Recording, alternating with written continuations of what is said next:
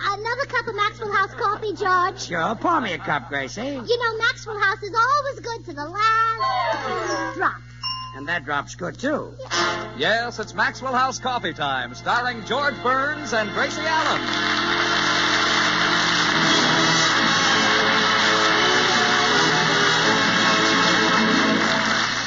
With yours truly, Toby Reed, Hans Conried, Gail Gordon, Meredith Wilson, and the Maxwell House Orchestra, and Bill Goodwin. For America's Thursday night comedy enjoyment, it's George and Gracie. And for America's everyday coffee drinking enjoyment, it's Maxwell House. Always good to the last drop.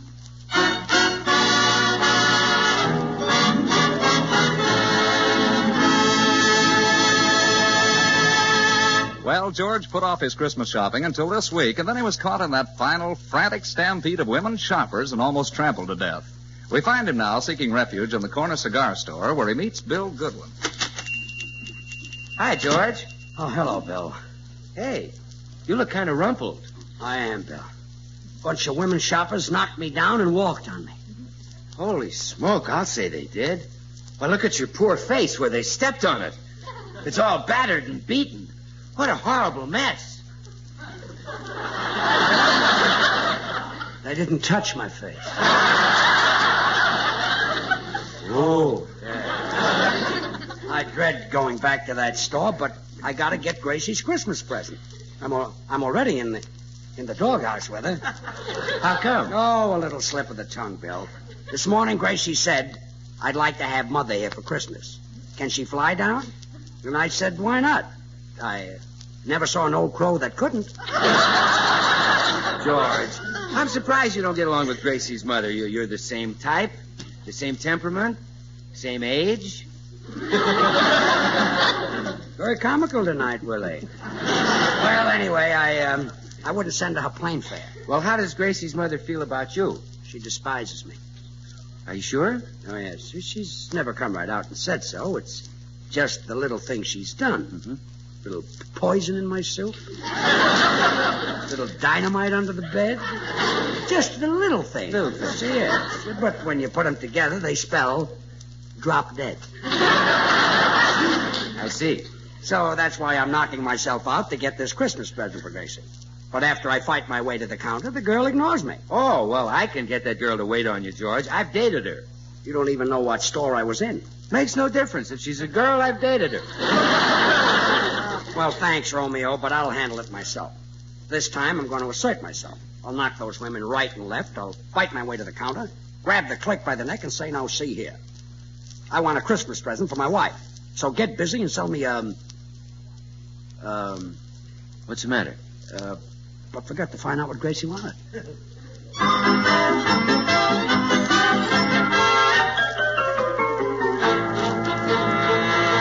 Gracie, Oh, yes, dear. uh, what would you like for Christmas this year? Well, George, I don't want to just come right out and tell you. That would take all the fun out of it. Well, how else can I find out what you want? Well, I've written some clues for you. Uh, clues? Yes, you can guess it from those. Now, here's your first clue. Read it. First for Santa Claus, second for me. My eyes are blue, my initial is G. Bring me a present, large, not small, and I'll say Happy New Year in the summer. well, what is this, truth or consequences? Well, George, you felt so bad about not guessing Miss Hush. And this'll sort of give you another chance. Look, just tell me what you want for Christmas and stop making yourself for Ralph Edwards. Oh, oh, but this is much more fun. Oh, all right, if it means so much to you, I'll play your game. Good. Now, let's see. First for Santa Claus, second for me. Dancer is first, Prancer is second. A Prancer could be a horse. You want a horse for Christmas? Oh, what would I do with a horse? Well, you're always banging up the fenders, and if you had a horse, you wouldn't have to drive the Oh, car. that's silly. A horse couldn't drive a car. Well, Oh, skip it. So I missed the first guess. Yeah, that'll cost you 50 cents. 50 cents. Oh, I forgot to tell you. Every time you guess wrong, you drop 50 cents in this bowl for charity. What charity? Oh, a very worthy one, George. It's for a poor mother who's expecting. Oh, well, that sounds like a worthy cause. Okay, here's my 50 cents. Thank you, dear. Now try again and guess what I want for Christmas. Let's see. Bring me a present, large, not small, and I'll say Happy New Year in the summer. Hmm. Well, think, Judge. Concentrate. Say, I think the Chinese celebrate New Year in the summer. Now, let's see, Chinese. No, I don't want chop suey. Uh, Gracie, That'll be another 50 cents. honey, Honey's wrong, too. another 50 cents. nuts. Wrong again. it's a dollar and a half you owe the bowl. Oh, well, it's for charity. Mm, There you are. Glad I'm using this punch bowl. Looks like I'll fill it. The rate you're going, you'll fill the Rose Bowl. Come in. Hello, all. Oh, hello, hello, Meredith. Meredith. Say, Mayor, maybe you could help me. Gracie has written down on this piece of paper what she wants for Christmas. Really? As a boy, I used to write down what I wanted and mail it to Santa Claus at the North Pole. of course, now I'm older and wiser. Oh, Yes. of course. Now I just go to the nearest department store and hand it to him in person.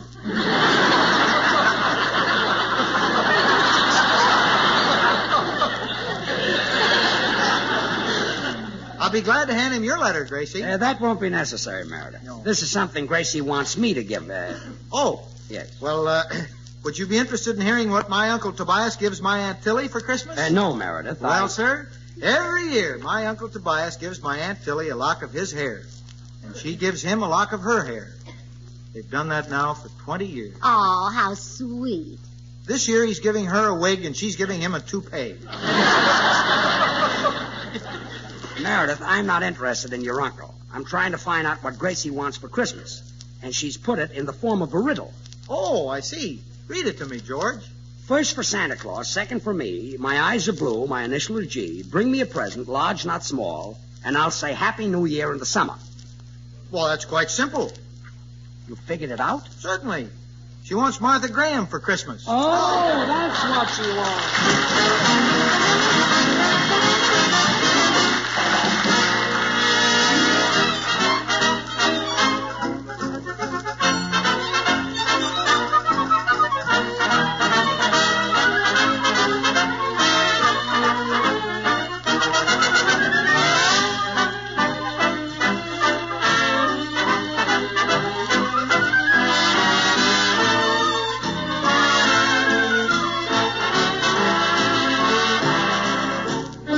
Ah, mighty pleasant melodies, Meredith, with a swing to their rhythm that sets your feet to beating. True, Toby. It's the rhythmic beat of a schottische, which is a slower Scotch version of the polka. The Scotch polka? That sounds good. Oh, it is good, Toby.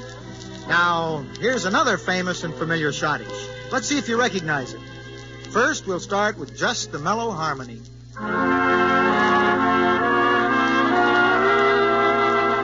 Now we'll add a counter melody for richness.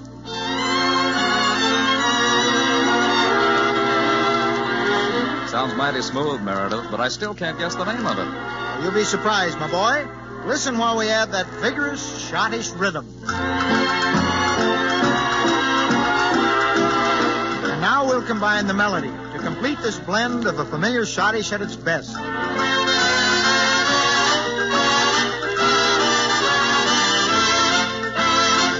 Well, of course, it's Paul Linky's beautiful glowworm. And friends, just as all our favorite melodies are created by expertly blending many orchestral parts, so too with the creation of America's favorite coffee, Maxwell House.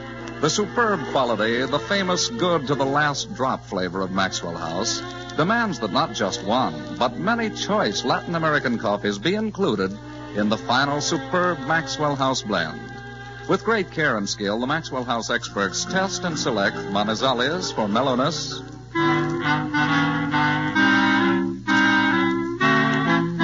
for richness they add Medellins,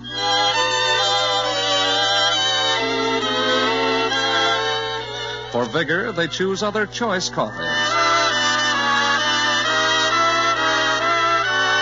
and for fine full body they add Bucaramangas.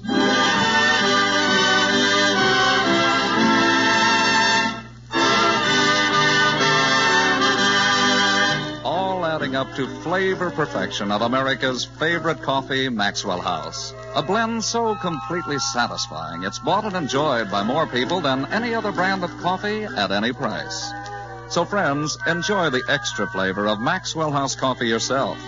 You can for just a fraction of a penny more per cup than the cheapest coffee sold.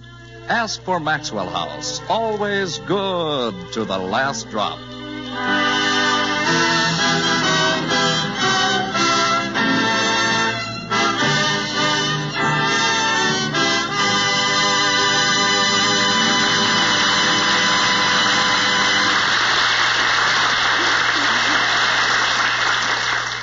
You want stockings for Christmas? No.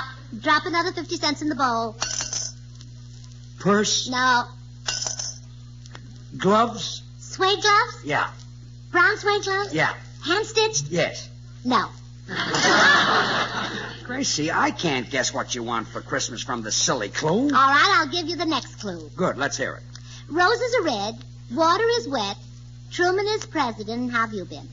Uh, That's the clue. Yes. Let's go back to the first one. No, George, work on it. I'll leave you alone so you can concentrate. Concentrate my foot. Take this clue next door to Dr. Miller. Only a psychiatrist can figure this out.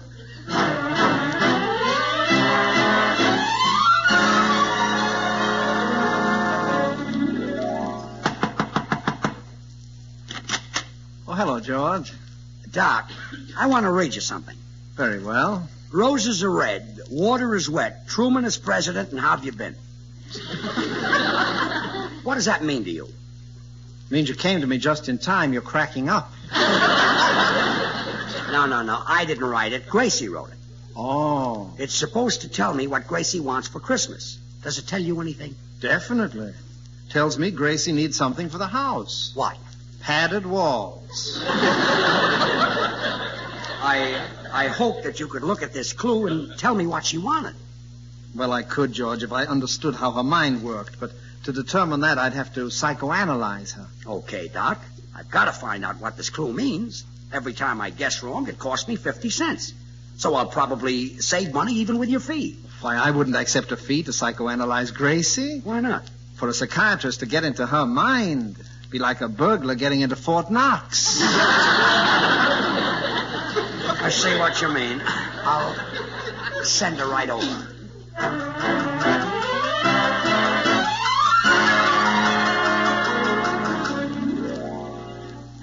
Now then, Mrs. Burns, just lie down on this couch here and relax completely. Thank you, Doctor. First, just a few general questions. How old are you? I'd rather not say. Mrs. Burns, I'm a doctor. You can tell me anything. Now, how old are you? 19. Nineteen. You said I could tell you anything. I mean, if you tell me your age, I won't let it go any further. Oh, Now, how old are you? 19. Still 19. I'm not letting it go any further either. Mrs. Burns, how long have you been married? 15 years. Then if you're 19 years old, you were married when you were four. Oh, Doctor, you've got me trapped. I see I'll have to tell the truth. Good. Now, how old are you? 20. Let's skip your age and go on to the next question. Do you have any disturbing dreams, especially dreams that recur again and again? Oh, yes, yes. Every night for a long time, I dreamed that the Iceman came and put two 50-pound cakes of ice in the middle of my back. Very interesting. I must attempt a solution. Oh, I solved it. How? Well, I made George sleep with his socks on.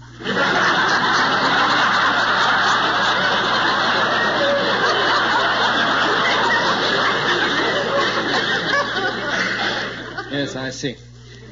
Well, now, Mrs. Burns, I'd like to give you a simple little test which will enable me to analyze your thought process. Now, this is called a word association test. Oh, and how does it work? I will say a word, and that word will suggest something to you. Whatever it is, you say it. I say whatever I think of. Right. Left.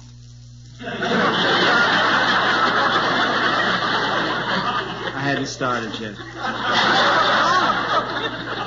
now, here we go. Picture, Brain. powder, Pup. telephone. Thank you. Hello? Now, what does the telephone suggest? Nothing. Nobody's on the wire. Mrs. Burns, the telephone did not ring. When I said telephone, you should have said something like Alexander Graham Bell. I see. Let's proceed. Army, Navy, soldiers, sailors, wax. Fibber McGee and Molly.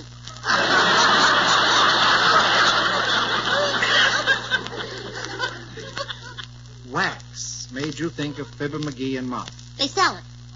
I was referring to WACS. So was I, Johnson's.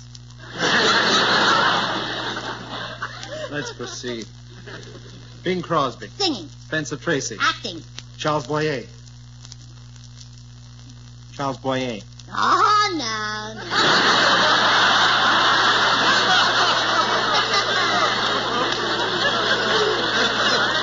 you don't trick me into that one. I see you taking notes, So, so my husband can read. let's proceed. Hello? Oh, yes, Grace is right here. Telephone. Alexander Graham Bell.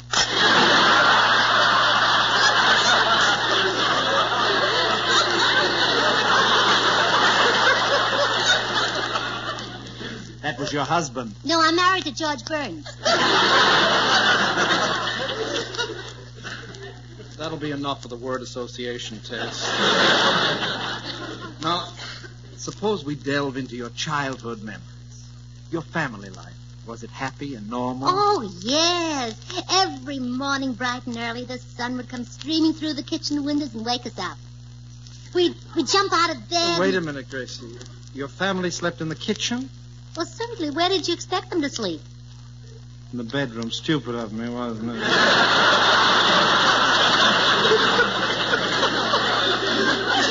we couldn't sleep in the bedroom. That's where we did our cooking. You cooked in the bedroom. Why?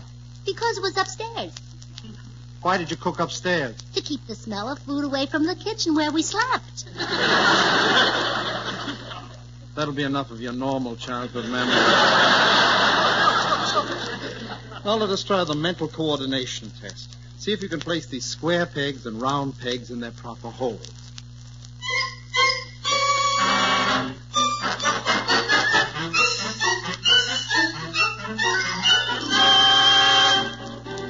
George, I have completed the psychoanalysis of your wife. Swell, Doc. Oh, yeah.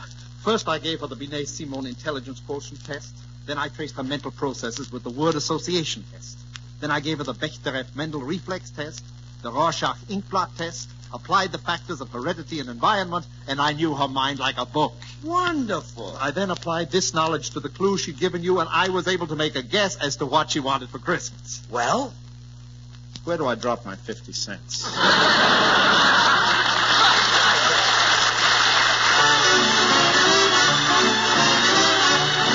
Here's Meredith Wilson and the orchestra and the great old tune, True.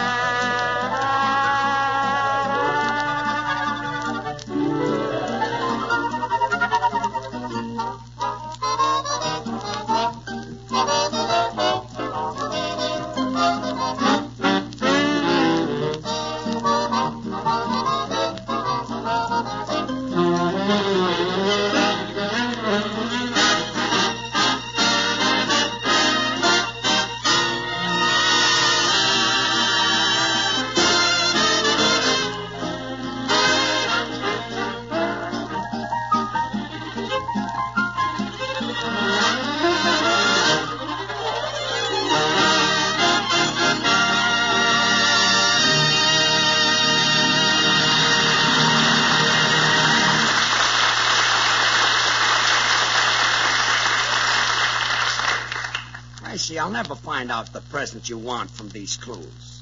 What have I given you for other Christmases? Well, uh, the first year we were married, you gave me a string with one pearl on it. You said that every year you'd add to it. And I have, too. Say, maybe that's it. You want me to add to it again? Oh, no, you better not. The string is so long now, I keep stepping on the pearl.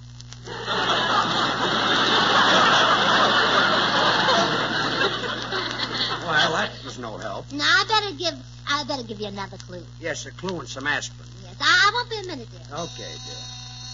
Please, uh, come in. Hi, George. Say, did you get Gracie's present? No, Bill, I can't find out what she wants. If you were Gracie, what would you like for Christmas? Oh, not a thing, George. Gee, I'd feel that I'd received life's supreme gift when I got wonderful, handsome, talented, generous you. Uh, Bill, you haven't said anything that nice to me for a long time. No, not since last Christmas. Oh, I get it, Bill. You don't have to hint to me. Don't we always exchange presents? Well, I always exchange yours. You, uh, you don't like the cigars I've been sending you? Is that what they were? That's what they were. Every Christmas, I give you and Meredith each a box of those cigars. They're two for a quarter. Oh, they're robbing you, George. You shouldn't pay more than ten cents a box. We'll try it again next week. George, here comes that big oil millionaire from Texas. Oh, yeah, Mr. Judson. Yeah. Come in.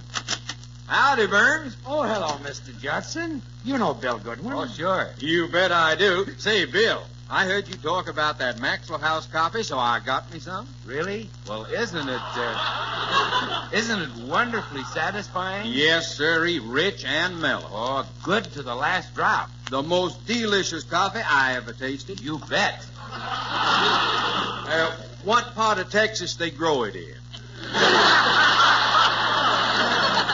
Mr. Judson, the superb coffees that go into Maxwell House are grown down near the equator. Oh, southern Texas, huh?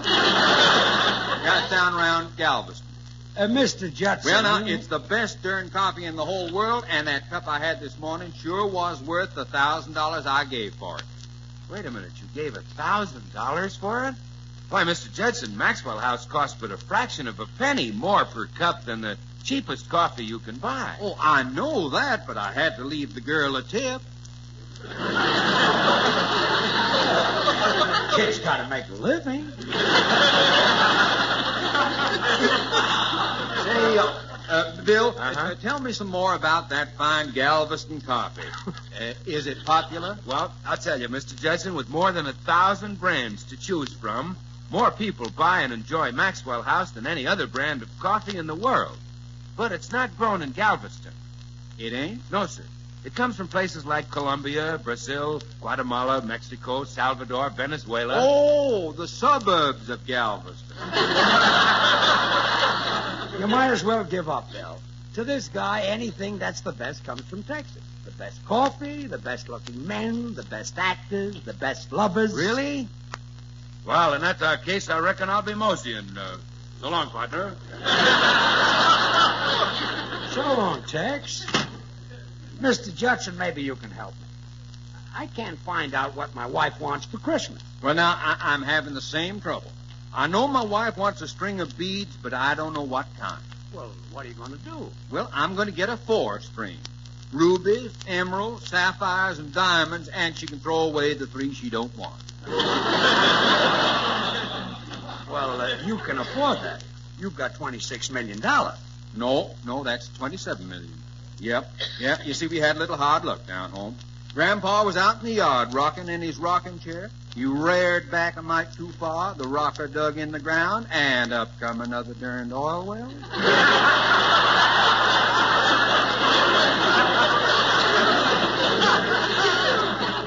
you call that hard luck. Well, Grandpa'll never get that stuff out of his beard. Tough break for Grandpa, wasn't it? Uh-huh. George, Yes. George, I've got another clue. Oh, hello, Mr. Judson. Howdy, little lady. See, your husband tells me he's having trouble guessing what you want for Christmas. Yes, he is. He even guessed that I wanted a horse. Well, now, that wouldn't be bad. You could bring him down to Texas and ride him on my range. Oh, no, I wouldn't do that. If the gas was on, he'd burn his feet. If the... Oh,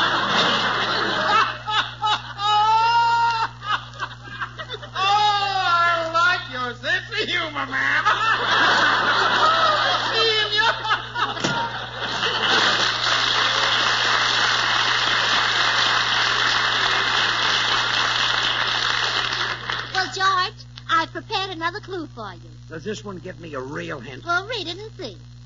Use your brain. Don't be a goat. Why not ask me if I'd like a mink coat? Well, how's that for a hint? So that's it. You want a mink coat for Christmas? Can I have one? No. That isn't it, then. Drop another 50 cents in the bowl. Now, wait a minute. That's a cheat. This clue can't mean anything but a mink coat. Yes, it can. Now, here, I'll help you. Now, look at the second line. Don't be a goat. Now, what do goats give? Milk, And um, what do they make out of goat's milk? cheese. Well, You want goat cheese for Christmas? drop another 50 cents in the bowl. Gracie. Now, that's a dollar you owe the punch bowl, George. Oh, all right. Uh, what charity did you say this was for? Oh, poor mother who's expecting. Oh, a mother's expect. Okay. Now, don't give up. Let's take the first line of the clue. Use your brain. Where is my brain? That's tougher than what do you want for Christmas? I'm trying to help you. Where is my brain? In your head. And what do I wear on my head? A hat. Oh, that's it. Of course you want a hat. Drop Drop another another 50 50 in. cents in the bowl. Thank you. Now, let's take the third line of the clue. Wait a minute. You going to help me again? Yes. It's easier that way. Oh, you're getting discouraged. Ah, I'm getting discouraged, yes. Well, let me see how much money is in the bowl. Uh, five, ten, fifteen, twenty, twenty-five, twenty-eight dollars. Never mind, dear. You needn't make any more guesses. Well, hallelujah. Now tell me, what do you want for Christmas? I don't know. You don't know? No, just get me anything at all. Oh? Then why did we go through this guessing routine? Well, so I could get this twenty-eight dollars to send to my mother. It's your mother who's expecting? Yeah, she's expecting to visit this uh, year in her plane. Her, her plane? She's got to give me her plane fare.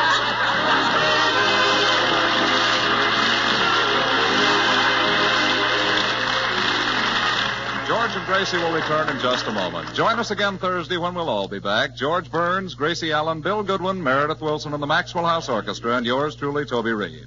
And now, here are our stars. Uh, well, Gracie, how would you like a silver comb and brush set for Christmas? Drop fifty cents in the bowl. You're going back to that again? Well, yes, I called Mama, and she wants to bring my brother Willie along too. Good night.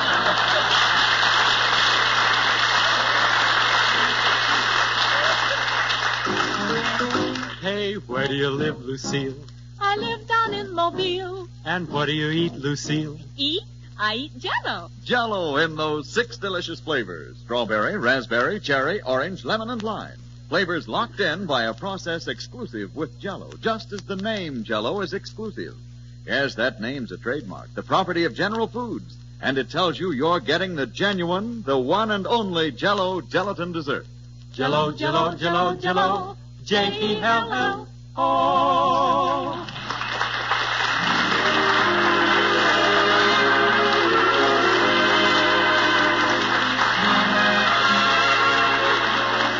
Until next Thursday, good night and good luck from the makers of Maxwell House, America's number one preferred brand of coffee. Always good to the last drop. The George Burns and Gracie Allen Show is written by Paul Henning and Keith Fowler. And now stay tuned in for Noah Webster Says, which follows immediately over most of these stations. This is NBC, the national broadcasting company.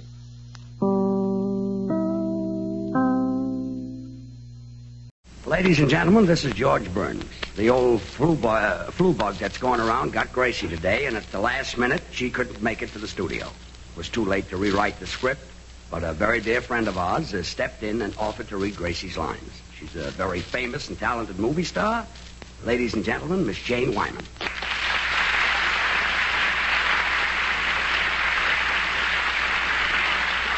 Uh, Okay, Janie, from now on, you're Gracie. Take it.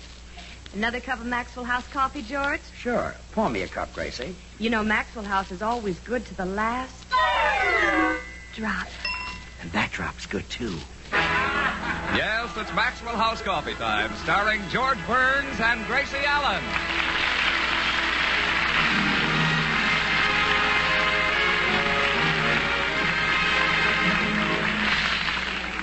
With yours truly, Toby Reed, Hans Conried, Gail Gordon, Henry Blair, Meredith Wilson, and the Maxwell House Orchestra, and Bill Goodwin. For your Christmas night comedy enjoyment, it's George and Gracie. Brought to you with holiday greetings from the makers of Maxwell House Coffee.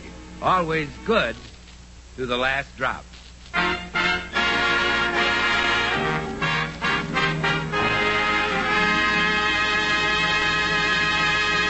Well, it's Christmas morning as we look in at the Burns house, and George and Gracie are making their plans for the day. George, let's invite all our friends over this afternoon. Okay, Gracie. I can make some turkey sandwiches and coffee. Uh, oh, George, we'll have an open house. Swell, and then I'll pass around my cigars. Oh, but, but George, I can't open the house that much.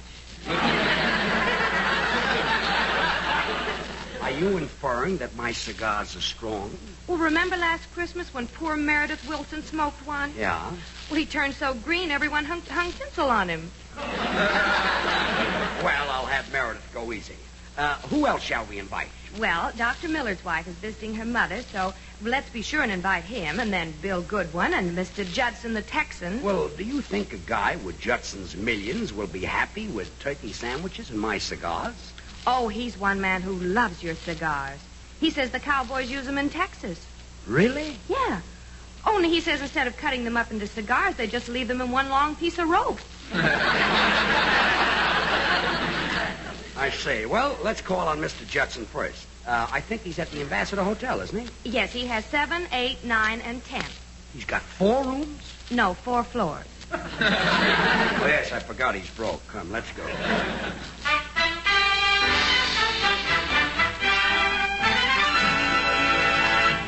Merry Christmas, Mr. Judson. Yeah, Merry Christmas. Well, now, the same to you. Did Santa Claus come to see you last night? Yeah, yeah. I reckon by now old Santa's heading back to his home in Texas.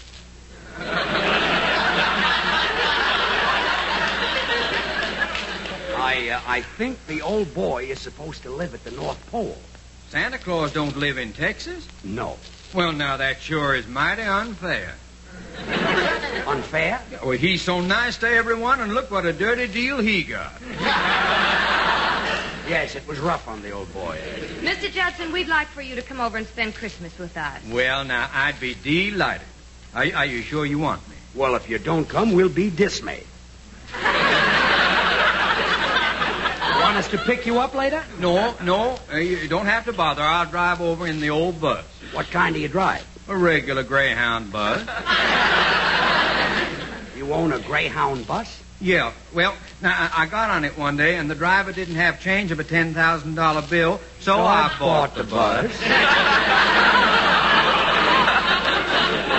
Well, let's go over and invite Bill Goodwin, Gracie. See you at the house, Mr. Judson. Yes, and, and don't don't do anything fancy, Mr. Judson. Just its nice little quiet get together. Oh, that will be nice. We can sit around and swap yarns. Oh, do you like to knit? Oh, I like.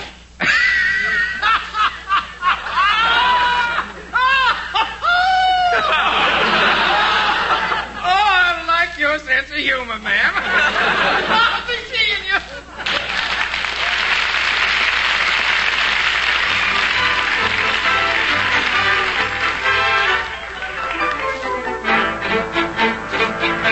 I'm sorry we got you out of bed, Bill. Ah, that's all right, Gracie. I got up at six o'clock to look at my stocking. What'd you find? My foot. I forgot to take 'em off. last- Sounds like you had a large evening. well, you know, Christmas Eve, George, had to remember all my girls. Well, what'd you give them, Bill? I gave each girl a ring. Really? Yeah, I was on the phone all night. Generous little kid, you know. Oh, Bill, George and I would like for you to spend Christmas at our house. Can you make it? Oh, sure, Gracie. Count me in. I'll have plenty of my cigars for you to smoke. Count me out.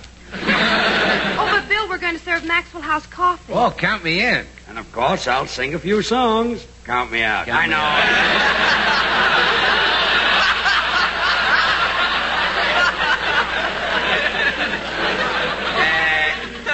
Toto. Yes. If it'll, if it'll make you happy, I'll sing about Maxwell House coffee. Oh, no, George, not with your voice. Maxwell House is America's number one coffee. And George is America's number one singer. Maxwell House is loved by millions. And George is loved by millions. Maxwell House has been great since 1885. And George has been Okay, great. So you won't come over, huh, Bill? Ah, sure I will, George. I was only kidding. I love to come to your house. There's always something warm and friendly there. Really, Bill? Yeah, and be sure you have a cup of it ready for me. Oh, the coffee. Yes, I just got it. Well, I'll see you later with it. Count me out.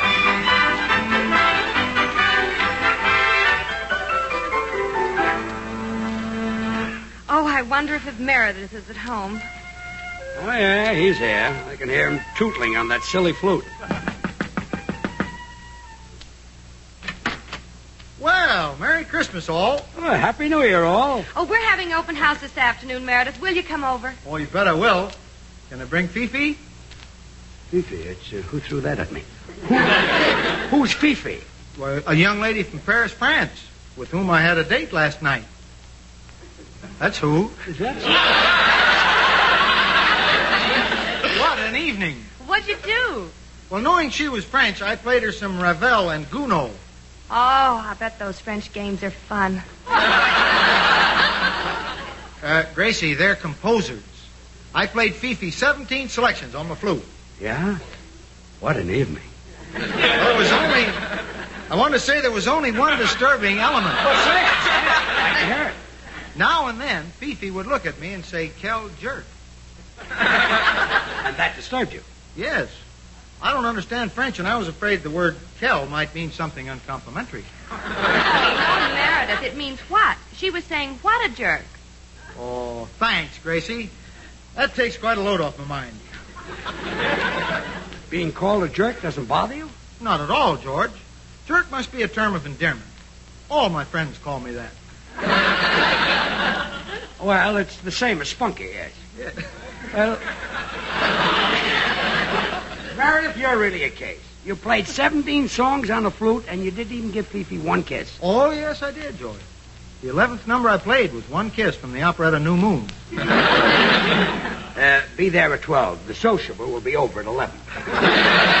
Goodbye, all. Goodbye, all. Oh, George, I'd better hurry home and get things ready for our open house. Okay, Gracie, and I'll go and invite Dr. Miller.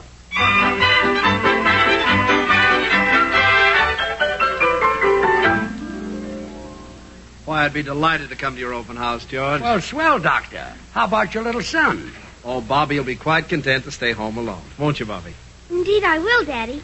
Anything you say, sir. Say, Doc, you really got the little fellow trained. Hmm. George, I'm a psychiatrist.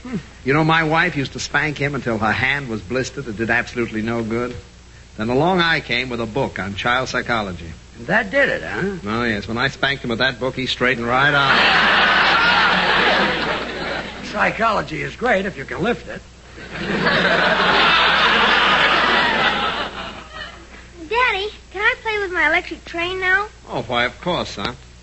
George, you're about to witness the practical application of psychology to the choice of a child's Christmas present. What do you mean?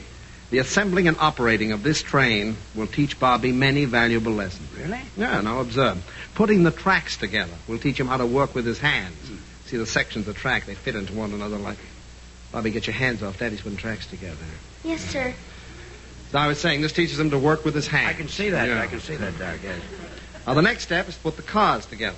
Here, Bobby learns the lesson of observation which car comes first. I think the engine comes first like this, and then Son, the you want to break things?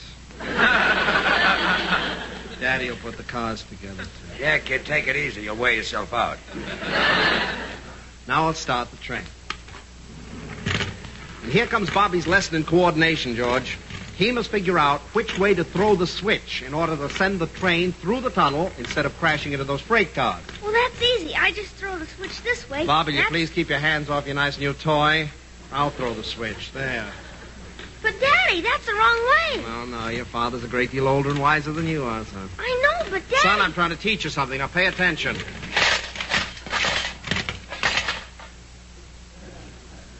Well, what's the use? You give a child a nice toy, the first thing he does is break it up.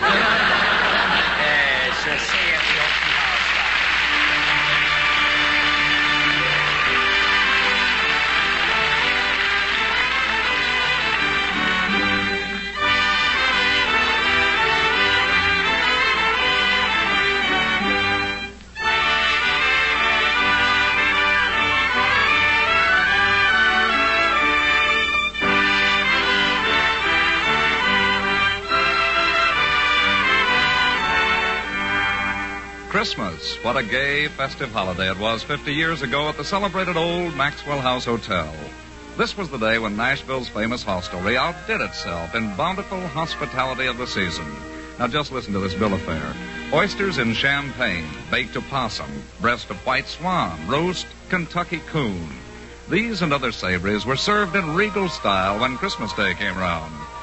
But with all the delicacies the old Maxwell House offered, its coffee was praised the most. A special blend whose rare and satisfying flavor captured the very essence of this joyous season. Today, perhaps Tennessee opossum and Kentucky coon are forgotten, picturesque traditions of an earlier Christmas day. But the rich and hospitable spirit they suggest, the spirit of old fashioned Christmas cheer, lives on and on. This is the heritage of Maxwell House Coffee. And it's in this spirit that the makers of Maxwell House wish you the very merriest of Christmases and the happiest of New Year's.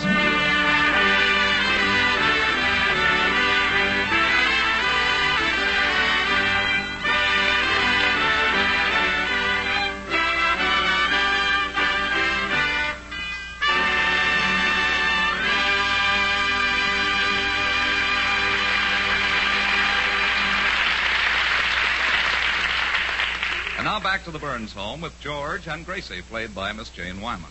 Well, George, our guest should be arriving pretty soon. Yeah, you know, Gracie, I wish I had presents hanging on the tree for them. Oh, don't worry about that. A glorious song from you will be their present, Sugarthroat. Oh, jingle bells, jingle bells, jingle all the way. Oh, what fun. When you sing, you're the perfect Christmas present. You think so? Oh, everyone thinks so. The other night at that party when you sang, I heard 15 people say that you should be hanging from a tree. I'll have to think that one over. As soon as everyone gets here, I'll ask you to sing. Yeah, but uh, be kind of subtle about it, Gracie. Uh, l- lead into it from the conversation. What do you mean? Well, for example, we know that Dr. Miller is going to talk about psychoanalyzing people, so have a lead in ready off of that. Oh, I get it. If he's talking about his patients, I'll say, Oh, speaking of being crazy, would you like to hear George sing? I think we can be more subtle than that. Now, he's sure to talk about dreams, so you say, speaking of dreams, George sings like one. Oh, George, how brilliant. Well, you're smart enough for two people. I have to be. now, Mr. Judson will talk about Texas, so you say, speaking of glorious Texas, reminds me of my husband's glorious voice. Oh, well, that's easy. Now, and, and getting a, a, a music cue for Meredith is even easier. All you have to do is suggest that he play the flute, and he'll blow his brains out. Well, how does that get you to sing? Well, while he's getting his flute out of the case, you quick suggest that I sing first. Oh, yes, yes. I'll say, wait till you've heard George sing and then blow your brains out. Uh, you just ask him to play the flute, and I'll take it from there.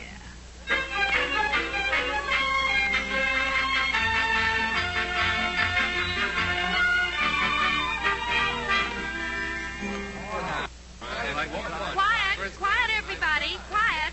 Look, let's have some entertainment. Uh, Meredith, would you play the flute? Oh, I'd be glad to, Gracie, but I left it at home. Oh, well, that's too bad, Meredith, but we can have some other entertainment. Well, very well. I'll regale you with stories of Mason City, Iowa. I don't want to be regaled. Every Christmas, Mason City has what is called the Mason City Corn Festival. This is held in Mason City. Well, you'll regale us later. Yes. Yes. Well, sir, again and again, I was chosen to represent the spirit of corn. They couldn't have made a better choice. Thank you. Well, I stood in the center of the stage with my arms outstretched, holding an ear in each hand. Oh, my goodness, that must have stretched them terribly. Yeah, too bad they didn't snap back. Still, they weren't the same ears you see now. Oh. They were ears of corn. And on my shoulders, I had a pumpkin. Well, that's the same one we see now. Gracie, I'd like to see you in the next room for a moment. Excuse us, folks. Uh, Meredith will never stop talking about Mason City, so you'd better take your cue from Mr. Judson. Remember the one we rigged up for him? Well, you better tell me again. Okay. First, we get him to say something about Texas. Then you say, speaking of glorious Texas reminds me of my husband's glorious voice. How about a song from George? Got it? Got So do it. Yeah, there we were. Oh, Mr. Judson. Uh, Say, little lady, I just had an idea. How, how about a song from George? Oh, speaking of a song from George reminds me of glorious Oh, Texas.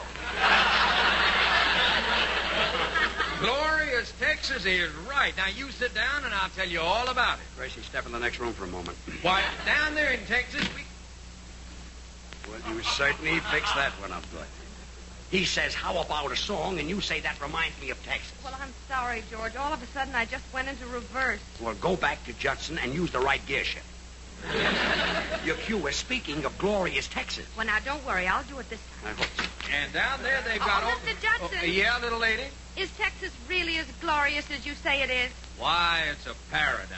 The Texas sky is just as beautiful and blue as your lovely eyes. Oh, speaking of my... Hmm? I, I said our sky is as lovely as your eyes. You really think my eyes are lovely? I sure do. Mercy, speaking of glorious Texas. Oh, speaking of glorious Texas, how about my hair? Well, that's mighty pretty, too. Like the gold of a Texas sunset. Gracie. Ever happen to notice my complexion? Yeah, yeah, it's as soft as the petals of a Texas prairie flower. Step in the next room for a moment. Again, you messed me up. Things like this wouldn't happen if you were a sane, sensible woman like Janie Wyman. Oh, now she's no smarter than I am. Hmm. Well, this time I'll give my own cue. How? When we go back, you ask me how I used to celebrate Christmas when I was a boy. I'll take it from there. All right. Yeah, I You having a good time, everybody? Oh, we certainly Oh, are, well, that's yeah. nice. Now, George, George, how did you celebrate Christmas when you were a boy? Well, when I was a boy, I was very poor. But on Christmas Day, we used to get together, and I would sing a song that went something like this. Oh, heart of my heart, I now, love that's you. a mighty fine notion. Say. Let's get up a quartet and have a little close harmony. Yeah. that's a great idea. Wonderful. Well, okay, okay, that's better than nothing. I'll tell you what I'll I'll think sing of. Uh, bass. I'll sing baritone. I'll sing first tenor. I'll sing second tenor. Well, that's the whole quartet. what, uh, what'll I do? Why, you hit us a chord on the piano. Oh, no.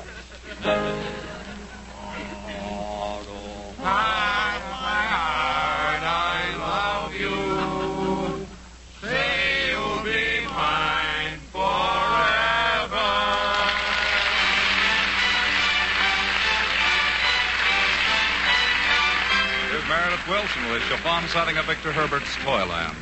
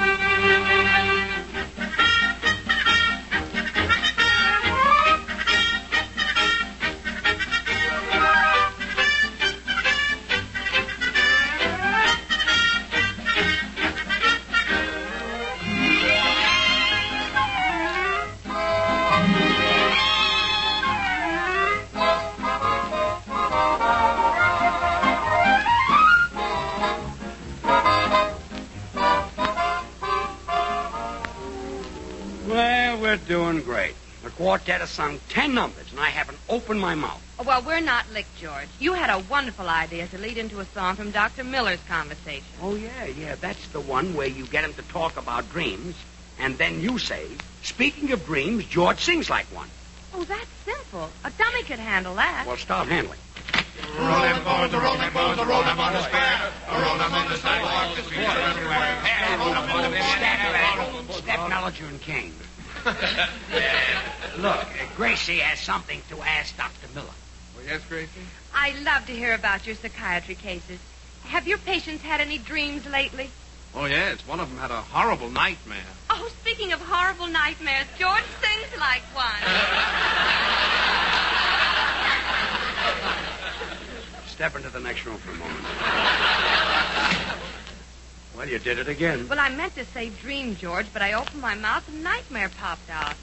That's happened many times in your life. well, we've got one more chance, Bill Goodwin. Oh, but we don't have a cue ready for him. With Bill, you don't need a plan ahead. You just go in there and say that you're going to make Maxwell House coffee. Bill will say Maxwell House is rich and mellow. Then you say my voice is rich and mellow, and we're in. Oh, well, that's easy. I I just wait for Bill to say that Maxwell House Is coffee rich is and mellow. Rich and mellow. Right. All right. Here Let's we go. go. Oh, uh, uh, Bill, Yes, Gracie? uh, I'm going to make some Maxwell House coffee. Oh, swell. Well, well, Bill, what is Maxwell House? Good to the last drop. Oh, what else? Preferred by millions. Oh, say, Gracie, speaking of millions reminds me of this girl I met. Uh, she's the daughter of a Pasadena millionaire. Boy, is she rich and mellow. Oh, but what about Maxwell House? Oh, she loves it. She's a smart girl in addition to being rich and mellow. But what about Maxwell House? Gracie, take my song cue from what he says about the girl. Oh, oh. Uh, what did you say about the girl, Bill? Her old man is lousy with money. Oh, speaking of lousy, Okay, George.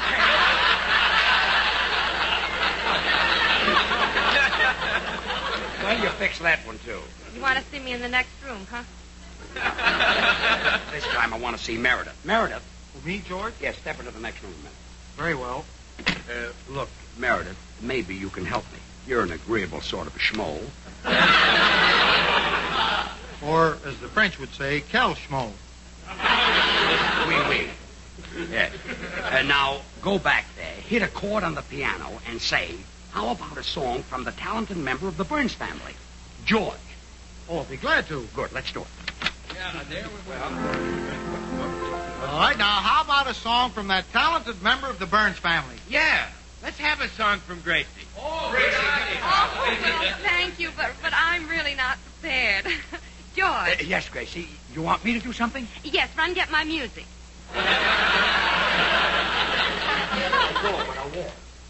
Ah, you don't need music, Gracie. Sing that song you did for us last Christmas when Irish Eyes is smiling. Well, all right, Bill.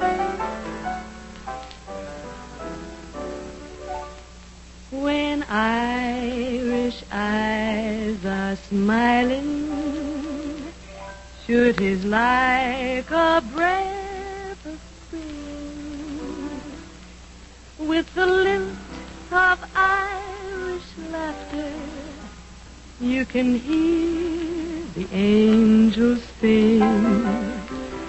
When Irish hearts are happy, all the world seems bright and gay.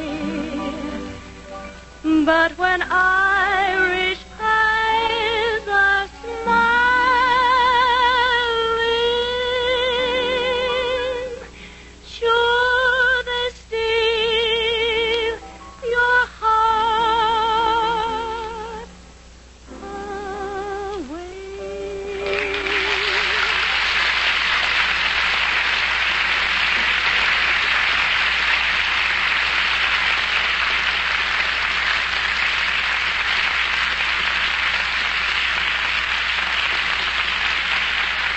Oh, say, say, that was right pretty, little lady. Now sing that song about Texas.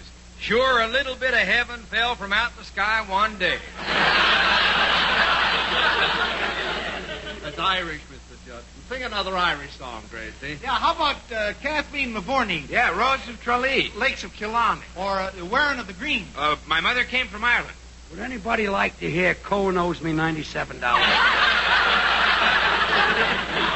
Cohen owes me ninety-seven dollars. Ah, shut up, George. Cohen owes me ninety. Gracie sing a number. Cohen.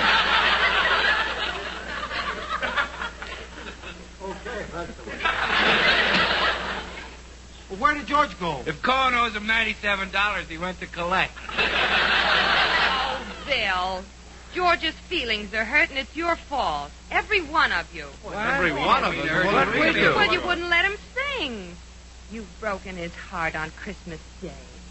Now he's in there all alone with his little wrinkles filled with tears. Yeah, yeah, he- he's probably bawling like a fresh weaned calf. Let's call him back in and persuade him to think. Sure, that's the least we can do. Certainly. Oh, well, thank you. I'll call him. Uh, George, George, everybody wants to hear you sing. Won't you come back? You, uh, you- you really want to hear me, fellas? Yeah, sure, George. George. Go ahead. Sing it. Well, okay, give me a chord, Meredith. From time to time and every clime, Isn't that a blessing. beautiful voice? And you wouldn't give him a chance to sing. Go ahead, George. From time to time and Shame on every all of you. You clime. don't know good music when you hear it. Go ahead, George. From time to time and Oh, every George, clime. we're really sorry we were so rude. Go ahead. From time to time yeah, and yeah, every it- it was right thoughtless of us not to let you sing. Now you go right ahead. From And I just dare anyone to stop you. Lay it on us, George.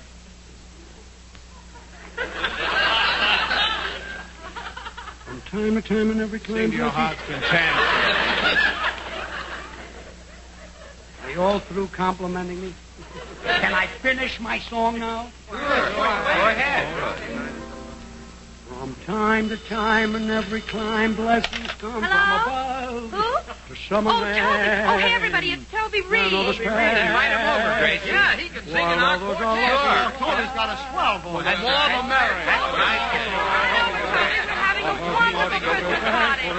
Yes, everybody's here. Oh, Mr. Judson and Dr. Miller and Bill and Meredith. Oh, no, no, don't bother Judson. Just the way you are. Okay. Join us again on Thursday when we'll all be back. George Burns, Gracie Allen, Bill Goodwin, Meredith Wilson, and the Maxwell House Orchestra, and yours truly, Toby Reed.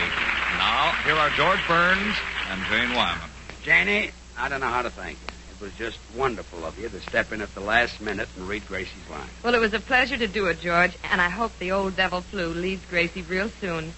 Get up, Gracie, so we can see you New Year's Eve. Good night, Janie, and thanks again. Merry Christmas, everyone. I'll be right home, Cookie.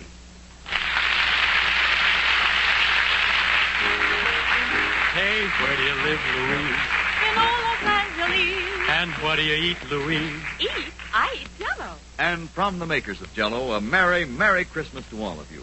We hope it's been a day of days with all your Christmas dreams come true, and we hope your tree is alight with joyful candles, while the Christmas angel on the top smiles down at the youngsters underneath. Yes, a merry Christmas from Jello, jello, jello, jello. Oh. Janky, help, help.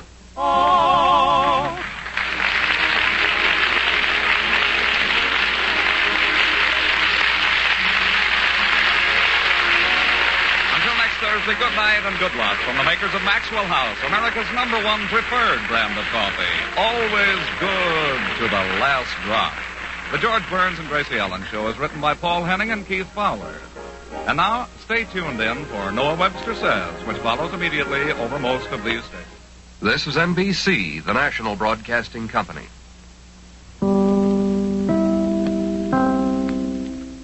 Another cup of Maxwell House coffee, George? Sure, pour me a cup, Gracie. You know, Maxwell House is always good to the last drop. That drop's good, too. Yes, it's Maxwell House Coffee Time, starring George Burns and Gracie Allen.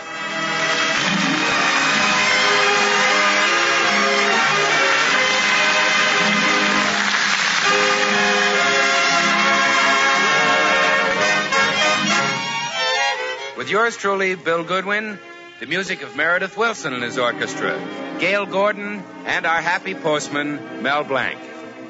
For your Thursday night comedy enjoyment, it's George and Gracie. And for your everyday coffee drinking enjoyment, it's Maxwell House. The coffee that gives you so much more for so little more that it's bought and enjoyed by more people than any other brand of coffee in the world. Yes, Maxwell House, expertly blended and radiant roasted for rich, mellow, extra flavor. Maxwell House, the coffee that's always good to the last drop.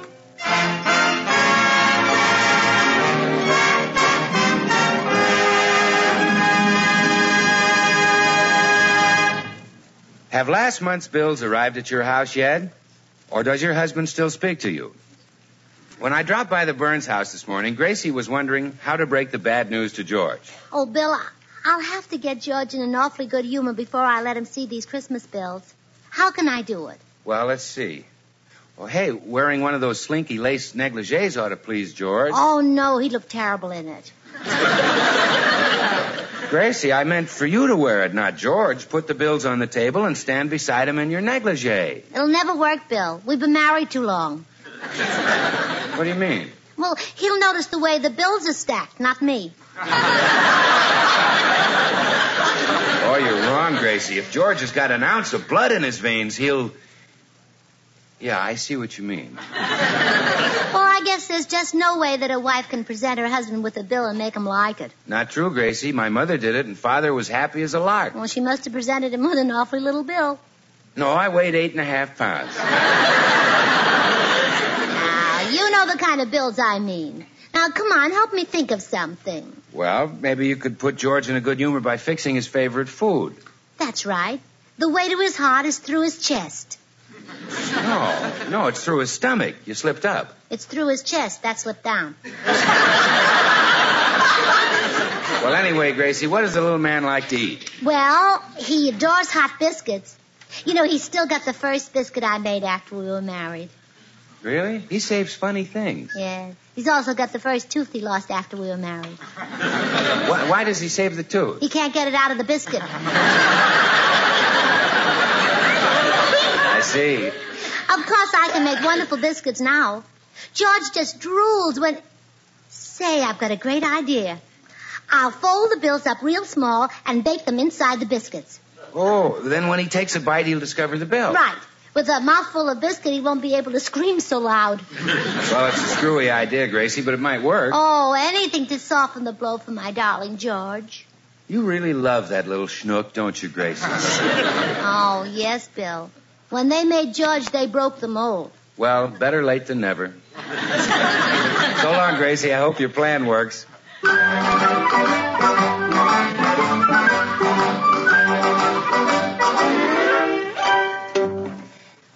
The biscuits are done. Now let's see. This one has the May Company bill in it. This one has a Saks bill. This one is the Broadway. And this one, oh, oh, here comes George. I better soften him up with a little flattery before lunch. Hello, Gracie. Oh, Georgie boy, you're home from school. From school? Oh, forgive me, dear. You look so young, I always think of you as going to high school. I don't look like I go to high school. College, maybe. Ah, your handsome face is ageless. Your noble brow, your classic features. They look like they belong on a Greek statue. Gracie, You- Sometimes I'd swear your head was made of marble. well, old Marblehead is hungry. Hey, you got biscuit. Yeah, try one. Okay. Mmm. Boy, that was good. You swallowed the whole thing? Yeah. Well, that takes care of the May Company.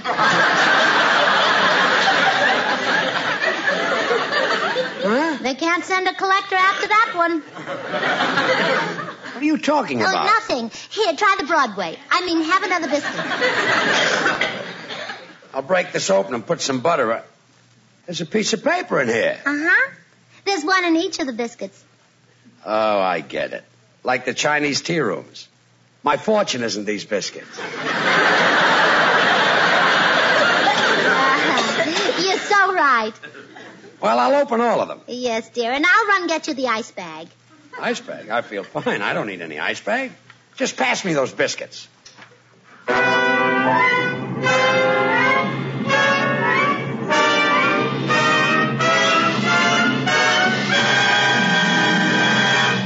How does the ice bag feel, darling? Okay. Here. I buttered some more aspirin for you. You buttered the aspirin? Well, as long as you were eating it like popcorn, I thought I might as well butter it. Gracie, look at that stack of bills. How could you buy that many Christmas presents? Where did you find them? Oh, I just opened up my charge account, and there they were. And uh, you figured I'd, uh, I'd You pay, for all them. of it, yeah, yeah. yeah. I could stir the bills are in my mouth. Yes, that paper. well, you're out of luck. I'm going to stop being the goose that lays the golden eggs. You mean you're going to stop telling jokes on the radio? Never mind. Now listen to me, young lady. I'm going to tell you a thing or two. From now on. Oh, hello, Meredith. Meredith, Hmm? what would you do if the person you married spent money like a drunken sailor? Well, in the first place, I would never marry a drunken sailor. Uh, Meredith. Though at one time I was quite friendly with a sober wave. Hmm. she uh, picked me up one night at the Palladium. She she picked you up? Yes, I fell down while attempting to jitterbug, and, she, picked, me up. Yes. Meredith, um, I want you to hear. Well, one thing led to another, and before I knew it, that wave had me in the back seat of a taxi. During the war, I was a sucker for a uniform. Oh, Meredith, you didn't even know her. I know, Gracie, but I felt that I should be kind to her. After all, she'd been fighting for me. Look, Meredith. But no sooner were we alone than she became quite amorous. Oh, she wasn't to blame. I was attractive, and she'd been at sea for a long time.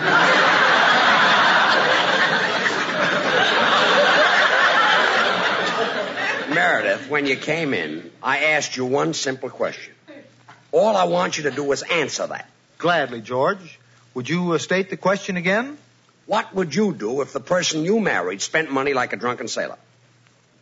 Well, in the first place, I would never marry a drunken sailor. Look, uh, Meredith. Though at one Uh, time I was goodbye, quite friendly Meredith. with a. Goodbye, goodbye, Meredith.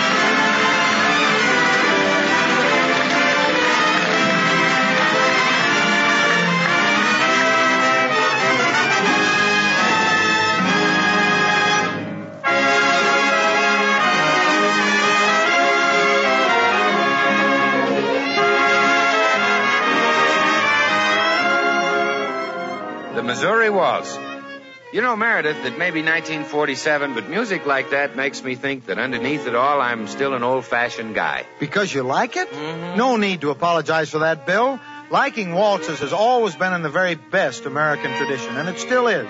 With old favorites like the Missouri Waltz jingling the jukeboxes today from Seattle to Scranton. Yes, like sparking your girl on a Saturday night, the waltz has been tested by time and never found wanting. Grandfather was swinging his partner in waltz time when bustles and high button shoes were the height of fashion. And a hundred years from now, you can bet that the waltz will still be expressing the romance and sentimental gaiety that have always belonged to our American scene. Makes me think how Maxwell House coffee truly belongs to the American scene, too. Here in America, we've actually made coffee a national drink. And more people buy and enjoy Maxwell House than any other brand of coffee at any price. It's Maxwell House wherever you go. Flavor explains this nationwide preference. The rich, full bodied Maxwell House flavor that results from the masterful blending of these premium Latin American coffees.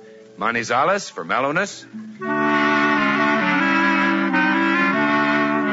Medellins for richness.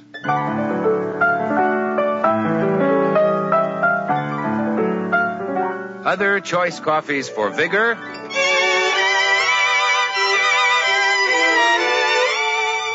And Bucaramangas for full body.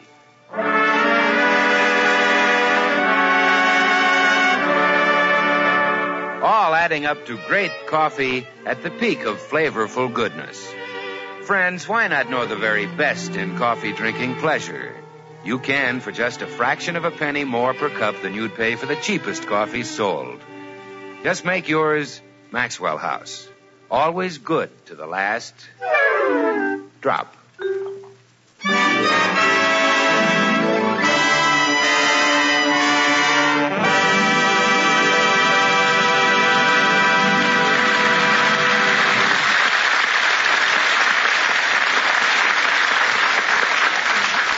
Gracie, suppose you start explaining these Christmas bells. Who got this $25 hat? Oh, I gave that to Clara Bagley.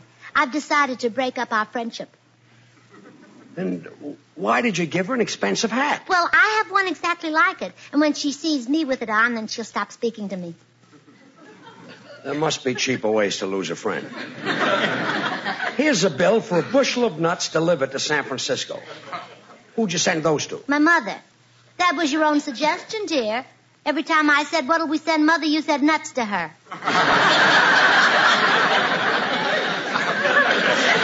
I should give your mother a bushel of nuts.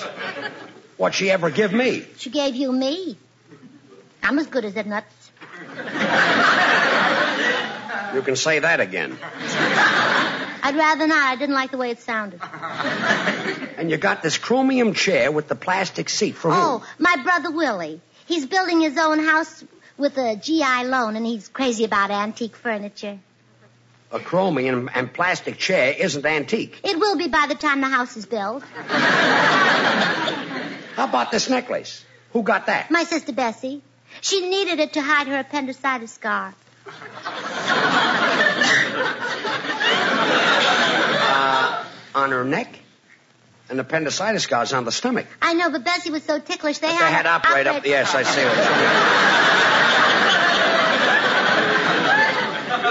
what you mean. You made that up. Well, I was just trying to do, to amuse you. Well, I'm not amused.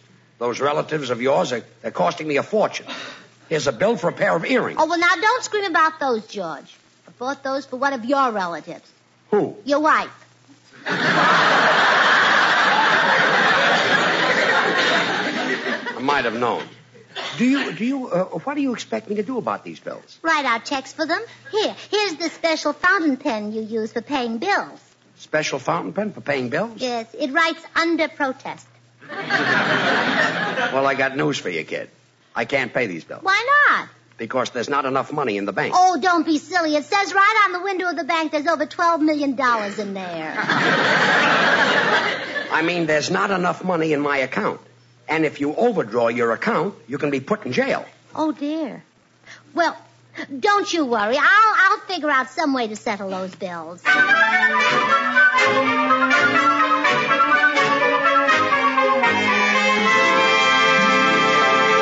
Well, George, everything is fine. The Christmas bills are paid. Really? What did you do? I used my head. You said the bank could put you in jail if you overdraw your account. That's right. So I wrote the checks myself. What? Well, they can't put me in jail. I haven't got an account there. Oh, no. Gracie, it's even worse to write checks when you have no account at all. Now they'll put you in jail. You mean I'm a juvenile delinquent? You'll be worse unless you get those checks back. But the checks are in the mail. Well, then you're just out of luck. Oh, look, here comes the postman. He can save me. He can get those checks out of the mail. Good afternoon, Mrs. Burns. Here's your mail. Oh, Mr. Postman, I'm in terrible trouble, a- and you're the one who can help me. Oh, I love to help damsels in distress. Just as Sir Galahad rescued Guinevere from the dragon, I will rescue you. Is your husband a dragon? A little, but he's tired. Uh, yes. Uh, how can I help you, Mrs. Burns? Well, by mistake, I put some bad checks in the mail, and I want you to get them for me. Oh, I dare not tamper with the mail. But, Mr. Postman, if I don't get those checks back, I'll go to jail. What if your wife were in a spot like this? You wouldn't let her go to jail? You say such humorous things, Mrs. Burns.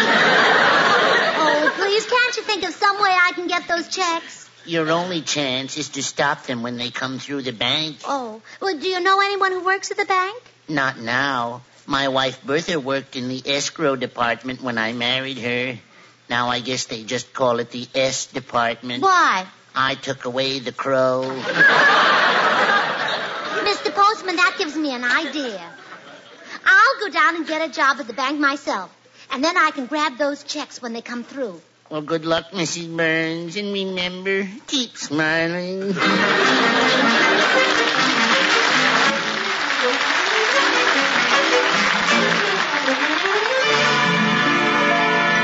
How do you do? Are you Mr. Vanderlip, the president of this bank? I am. Well, um, I wonder if you'd do something for me. I suppose you'd like me to authorize you a loan. I would not. Just because I'm alone, don't think you can authorize me. Madam, Do I look like the sort of a girl who can be authorized?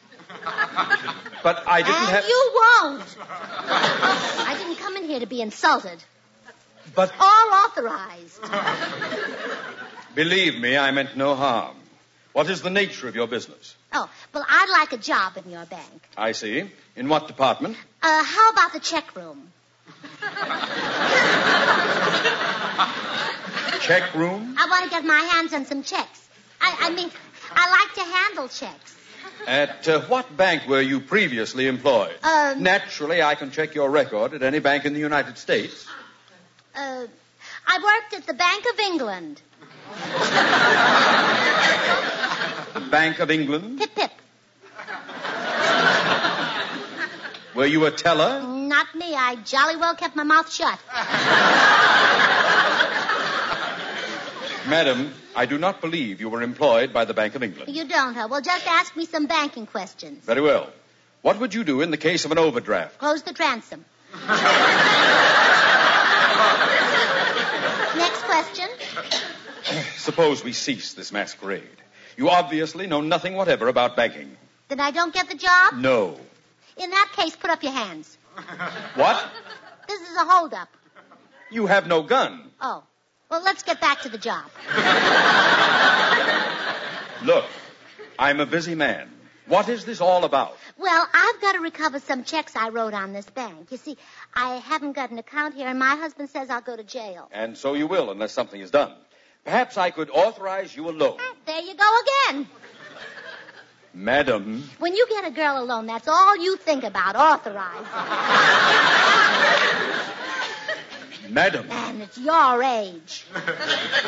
madam, please. Never.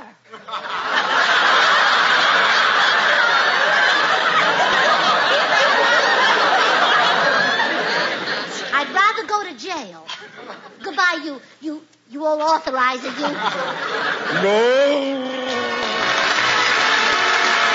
One of the most familiar melodies on the American scene among my souvenirs.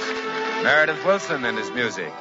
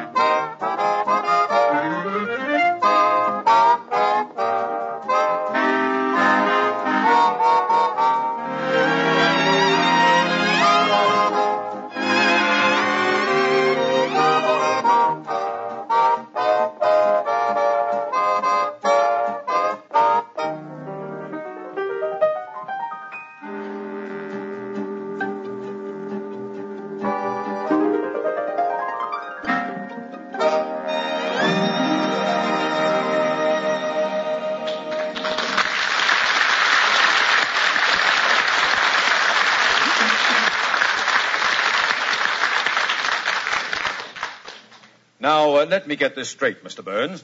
You want to take all the money out of your bank account and open one for your wife. Yes. Then those checks she wrote were clear. That is, if you'll lend me a hundred dollars to go with it. Oh, glad to lend you a hundred. Uh, how about collateral? Why, Mr. Vanderlip, I've never, I've never needed collateral. I've gotten where I am today on my face. I believe you. Shows considerable wear and tear. Well, all, all I need is a hundred. I'll pay you back right away. Why, a man like me can make a hundred in no time. I'm sorry, Mr. Burns. Oh, Mr. Vanderlip. Yes, Mr. Goodwin. Oh, hello, Bill. Say, Bill, tell Mr. Vanderlip how quick I can make a hundred. Oh, no time at all, Mr. Vanderlip. His next birthday ought to do it. Oh, fine. Uh, Mr. Vanderlip, I'm about to make a withdrawal from my safe deposit box. May I have the usual three armed guards? Of course, Mr. Goodwin. Gee, Bill, you must have a fortune in that box. Oh, I have. Could I, uh, could you lend me a little? Oh, sure, George, all you want. Uh, all right, guards, put the box down right here. Boy, I'll open it.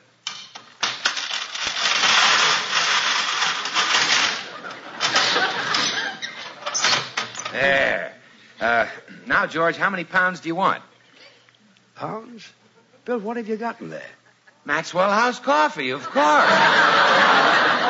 what do you think I'd keep in a safe deposit box? Junk like diamonds and money? Well, I made it. Maxwell House is rich, delicious, mellow. the result of careful selection and blending of choice Latin American coffees, radiant roasted to perfection. More people buy and enjoy Maxwell House than any other brand of coffee in the world. But, Bill, what I need is money.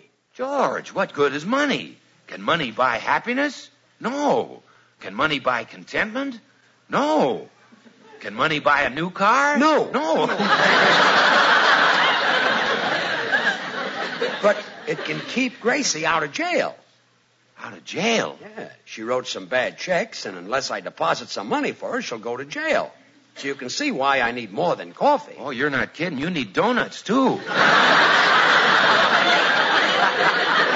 Huh? If Gracie goes to jail, you're going to starve. Bill, I don't need any donuts. Oh, you're right, George. Yes, Maxwell House is delicious all by itself. Why, it's the very best in coffee drinking pleasure, yet it costs but a fraction of a penny more per cup than the cheapest coffee you can buy. That's why so many millions of Americans insist on Maxwell House. These days, they know today's coffee buy is Maxwell House, the coffee that's always good to the last drop. Well, okay, if you don't want to lend me the money. I'll lend you the money. Here, help yourself. Take all you want. Gee, thanks, Bill. Now Gracie won't have to go to jail. Good. Hey, just to teach her not to sign her name to any more checks, I'll let her think she is going to jail. Well, George, that's cruel and inhuman. Well, it's just to scare her. After she's learned her lesson, I'll take her in my arms and give her a big kiss. But, George, that's cruel and inhuman. So long, comic. So long.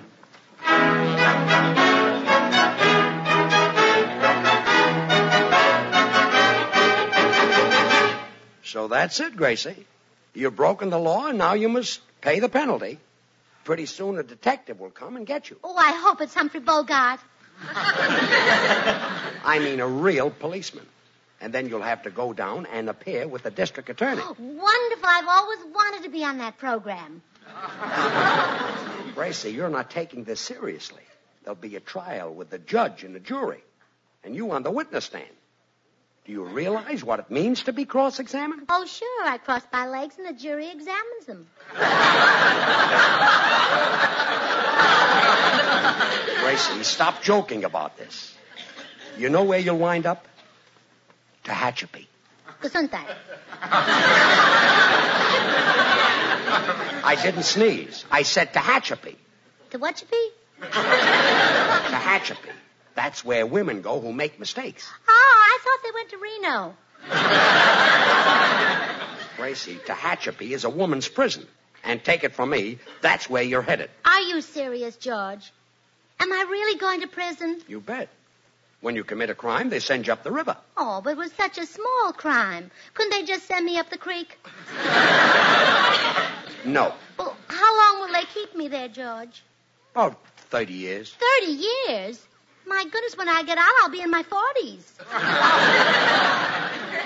Yeah, easily. Well, you you'll come see me on Visitors' Day, won't you? Every Thursday. Oh, well, I'll look forward to those moments. I'll put my hands through the bars and run my fingers through your hair. Yeah, Let it grow long and hide a file in it. nothing doing. You'll stay there. And I hope it teaches you never to sign your name to another check as long as you live. Oh, it will, George. Thirty years in prison. Yep. Tehachapi. Gesundheit. Oh, that's where I'm going. Hmm. Well, there are a few last things I want to do before they take me away. Wait here for me, sweetheart. Okay. Poor kid. I'm really teaching her a lesson.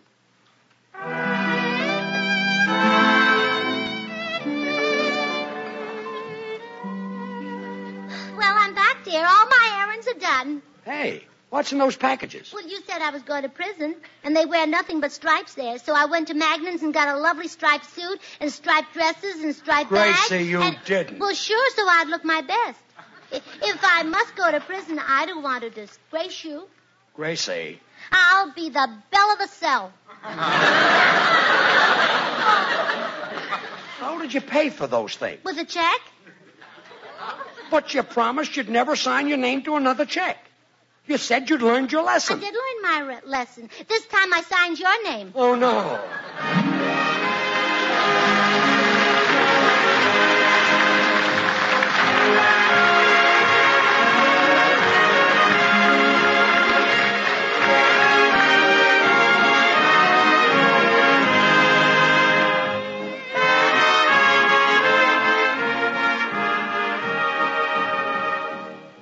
Join us again next week when we'll all be back. George Burns, Gracie Allen, Meredith Wilson and his orchestra, yours truly, Bill Goodwin. The George Burns and Gracie Allen show is written by Paul Henning and Keith Fowler.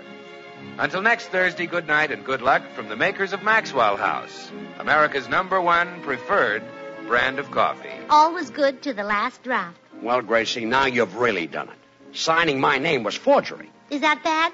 You're just heading in one direction, kid. Tehachapi. Gesundheit. Gesundheit, I knew Oh. that. Good night, everybody. I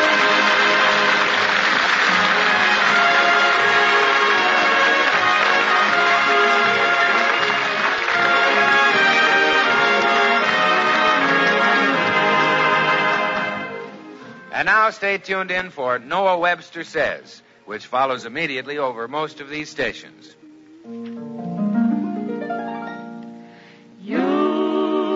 like log cabin syrup for that old time flavor. For log cabin syrup does your pancakes a favor. A delicate blend of maple and cane. Serve it once, you want it again and again. You bet you will. What a wonderful breakfast thrill is log cabin syrup in the morning. Yes, Log Cabin is America's most popular maple blended syrup. With sugar short, the supply is limited, but you'll never get it if you never ask for it. Log cabin syrup in the morning.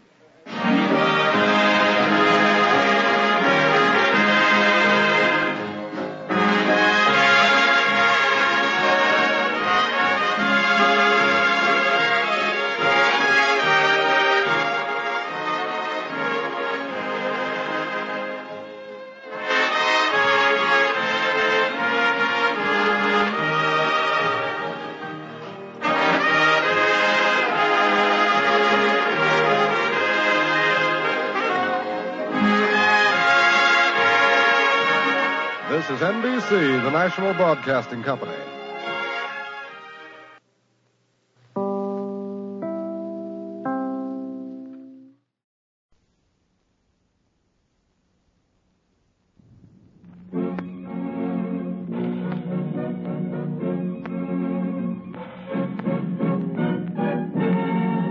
The makers of Campbell Soup present George Burns and Gracie Allen, with Tony Martin and Ken Niles, and Henry King in his music. My sugar takes me with a grain of salt.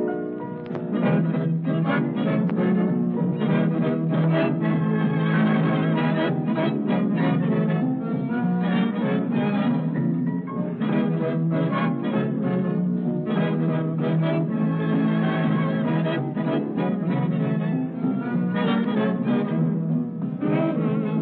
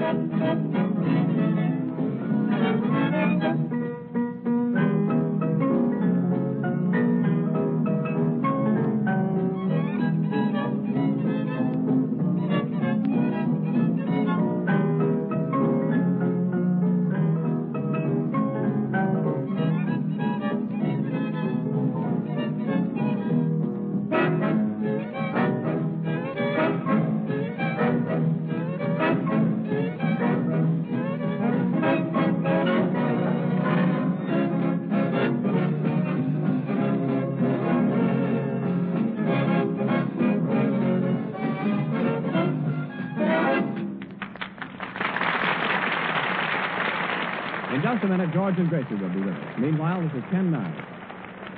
You know, I've been getting a lot of letters lately since I've been telling you about my extra special favorite, Campbell's Chicken Soup. I get many that read like this What you say about Campbell's Chicken Soup is absolutely true. I'm through making chicken soup at home now that I can have just as good, if not better, soup by asking for Campbell's. True? Why, of course it is. And I know good chicken soup myself, so I can tell you why Campbell's has been the soup sensation of the year and why women are buying three times as much as they did a short while ago. Now, this is why. It's that glorious, delicious chicken flavor, the through and through chicken richness, the gold and glistening color, the snowy rice and delightful seasonings, and the pieces of tender chicken meat, too just like the best homemade chicken soup you ever tasted. That's why. And you can have it any time you wish simply by asking your grocer for Campbell's Chicken Soup. Why not do that tomorrow? And here are George Burns and Gracie Allen.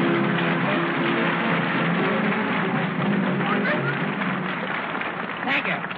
Thank you very much. Well, Gracie, say hello to everybody. Yeah, hello, Tony. Hello, Tony. That's everybody? Well, everybody that matters, if you know what I mean. Yes, I think I know what you mean. Well, never mind saying hello to us, Gracie. I know you're very busy these days. Uh, by the way, have you got your Christmas shopping done? My Christmas shopping cart? Oh, sure, it's all done except buying the presents. Uh, Gracie, why don't you buy your Christmas presents after Christmas? Well, that's what I'm going to do. Uh, on account of you don't know what people need until the day after Christmas. I know I'm heading for a headache. Now, for instance, after I get a present from a girlfriend, I can tell what she needs. Mm. Now, if she gives me a handbag, Yes. then I know she doesn't need a handbag. Because if she needed a handbag, then why did she give it to me? That's a good idea. I know, I made it up. You ought to have it stuffed. I'll have a stuff what? The handbag? No, your head. Oh. I don't get it. Uh, You don't, uh. Henry! You look at my face and you do not know who she is? Henry, that was last week, remember? Oh, yeah. Yeah. uh, Can't Say, step out of Henry. character. Henry, uh, what are you going to give the boys in your band for Christmas? Oh, I don't know, Gracie. What do you suggest? Music lessons. It's not a bad idea. It's a good idea. Gracie, what are you going to give me for Christmas? Well, George, did you see those star sapphire cufflinks down at the jeweler's? You mean the ones set in platinum? Mm-hmm. Yeah. Uh, do you think Tony Martin would like them? You're giving Tony Martin Star Sapphire cufflinks? What about me? Oh, I think he'd, he'd rather have cufflinks. Cu- cutlings? Cufflinks. You mean cut glass? Ah, you do, um. It's awfully sweet of you, Gracie. But Alice Faye bought me some cufflinks for my birthday. Ah, the copycat. Copycat. Uh, hello. Who? Oh, just a minute. Uh, Gracie, a phone call for you, and the party says it's very important. Oh, well, it's probably the sponsor. Oh, the sponsor. I guess he wants to know whether Tony Martin is through this week or next week. Hmm. Never mind about Tony. Just answer the phone. All right. Uh, uh, hello, Mr. Chicken Soup. Mr. Chicken Soup? Uh, quiet, It's a George. cute first name. yes. Uh, what's that? Sam Chicken Soup. It's who? no, you'll have to speak clearly. I don't recognize your voice. No, no, I don't remember meeting you. No. No, no, you must have the wrong party. No, Gracie, no. will you let me answer the phone? Hello. Who? Just a minute, Gracie. It's your mother. Oh. Oh, hello, Mother. I didn't know you were sponsoring this program. If it's your mother, she's probably sponsoring a pat itself for your daddy. Now, please, George, Mother can't hear what she's saying. She's lucky. What? No, no, that was George Burns, Mother. George Burns. no, Burns. Burns. Look, Mother, if you light a match to the gas stove, what does it do? Oh, nothing? Oh, the gas is shut off? Um, Oh, uh, Gracie, oh. Gracie, find out what she wants. What, Mother? Oh, you're wrapping the Christmas presents. Oh, goody. What's that? Oh, oh, you want to know whether you should wrap them now or wait until you buy the presents? Gracie, don't make a quick decision. That takes a lot of thought. Well, not for me, George. Uh, what, Mother? Oh, you, you don't know whether to buy the presents now or wait until you get money? That's an idea. I think she'd better wait a little bit. Well, Mother, uh, why don't you borrow the money till Daddy gets home? What? Oh, nobody will loan you the money for 20 years. oh. Why don't you tell her to ask the warden, Gracie? Yeah, Well, goodbye. Oh, by the way, Mother, how's Unky today? He's still dead, huh? well, that's good. Goodbye. Well, that was a nice hunk of dialogue. Now, where was I? Uh, you were in a jewelry store picking out cufflinks for Tony Martin that Alice Faye has already picked out. Oh, that's right. Yeah. Uh, George, the next time I see Caruso, remind me to ask him if he'd like to sing on this program. Gracie, Caruso is dead. Well, all right, then you ask him. Look, there's one thing I'd like to explain to you. Tony Martin doesn't feel like coming up here at night and making love after making love at the studio all day. Thanks, George. You're welcome. Uh, now, Gracie, this morning I spent the entire morning kissing Simone Simone. Oh, the poor kid, you must be tired. Take me in your arms and tell me all about it, Tony. all in. Well, I rehearsed the love scene with her 20 times. Oh, what you need is a rest, Tony. Let me sit in your lap. Hmm. Tony, so Simone, Simone kissed you 20 times. Hmm, I'd like to do that. Well, go ahead, George. I'll hold them for you, and then you can hold them for me. Uh, Tony, why don't you get Gracie into one of your pictures? I'll bet I'd be a, I'd be great as a heroine. Mm, Yeah, because heroin is a dope. Oh, please, George. And after kissing Simone Simone all afternoon, I did nothing but hug and kiss Janet Gaynor. Hmm, You spent all morning making love to Simone, Simone, and all afternoon hugging and kissing Janet Gaynor? Yeah. Oh, just my luck to be on the night shift. Sing, Tony.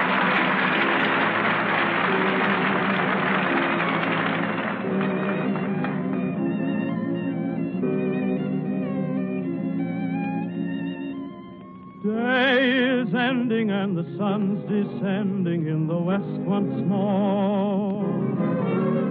Night is falling, I can hear love calling on the dear old Sippy shore. Everybody knows that it's just a muddy river, but it seems like heaven on high. When the moon is shining bright, let me dream away the night where the lazy river goes by. Go away, let us be just the river, you and me. Everything is still all along the Mississippi. Ain't no one as happy as I.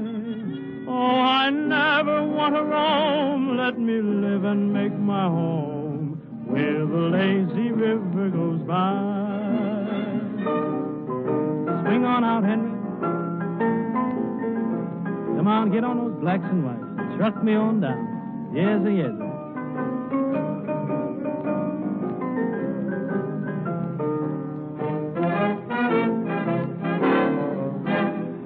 Everybody knows that it's just a muddy river, but it seems like heaven on high. When the moon is shining bright, let me dream away the night where the lazy river goes by. Get you away, let us be just the river, you and me. Everything is still all along the Mississippi. Ain't no one as happy as I. Oh, I never want to roam. Let me live and make my home where the lazy river goes by. Where the lazy, lazy river goes by.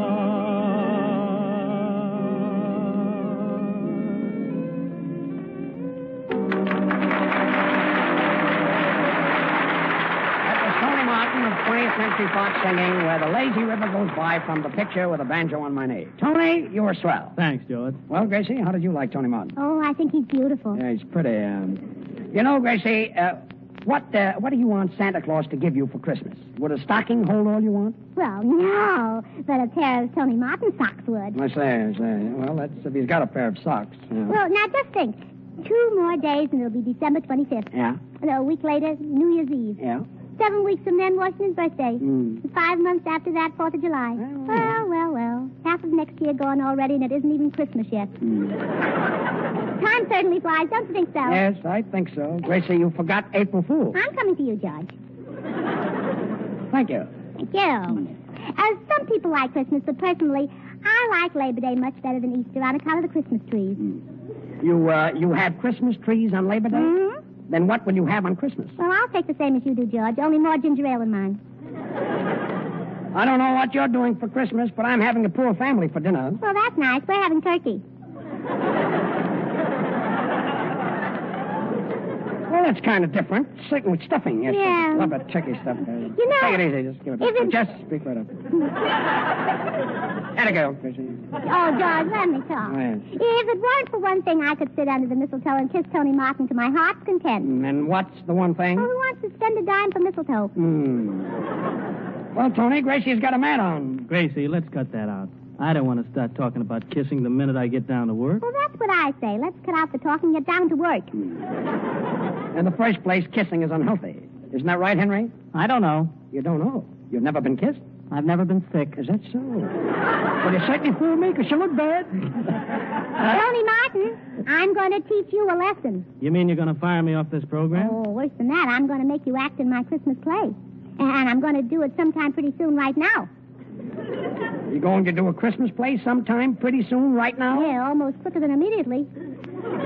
Well, let's not act hastily. Oh. Well, I think that's going to be swell, Gracie. Is it another historical play? No, Ken, it's a sort of a kind of a special Christmas play I wrote called uh, Dickens' Christmas Carol. I must be wrong. I thought Dickens' Christmas Carol was written by Dickens. Mhm, That's what he thought, too. That's what who for, Dickens? no, Carol, Christmas Carol. Oh, yeah, I know him very well. A tall fellow with a Him? face. He's uh, a... Well, don't be silly, George. Christmas Carol isn't a him, it's a her. A her? Belle Carol's sister. Oh, old Carol's sister, yes. Very cute, too. Gracie, who's who in the screwy play of yours? You, George, you're playing the part of Scrooge, the stingy old miser. Well, I don't think I'll be able to read the script because mine's a saw. Please, George. Oh, I knew it was bad. I didn't like it. Oh, that's all. Thank you. All right, so I'm Scrooge. Yeah, but we'll call you Scroogey Poogie. Scroogey Poogie. Thanks. And boys, Yes. boys, you play the three ghosts. The three ghosts, huh? Mhm. Oh, I know. You do, because huh? this is a ghost to ghost program, huh? That's right, Ken. The Pacific Ghost, the Atlantic Ghost, and it just goes to show you. And we all act in this play, huh? Mm-hmm. Oh, I know the play, Gracie. We're the three ghosts that come to haunt Scrooge. Right, Tony. Ken, Yep. you're the ghost of the past. Henry? Yep. You're the ghost of the present. And Tony? Yes? Yeah, oh, no, wait a minute. Oh, Tony, you can't be the ghost of the future. Why not? Well, because the way you've been behaving, I'm afraid you haven't got a future on this Oh, program. I see. Mhm. Do you follow me, Tony? Yes, I follow you, Gracie. Well, you better stop following me, Alice. They'll get awfully angry. Hmm. All right, Gracie, and what part do you play? I'm Mrs. Fezziwig. Mrs. Fezziwig? Yes. Who is Mrs. Fezziwig? Well, she's the wife of Mr. Fezziwig and the mother of all their fuzzy little toupees. Fuzzy little toupees. Hair, hair. Mm. And, um, and what do you do in this play? Well, as long as the boy's a ghost, I have to be the ghostess. Ghostess? You mean you're a lady ghost? No, a dance hall ghostess. Henry, the music. Henry King of the Steinways. Mr. Steinway's youngest son.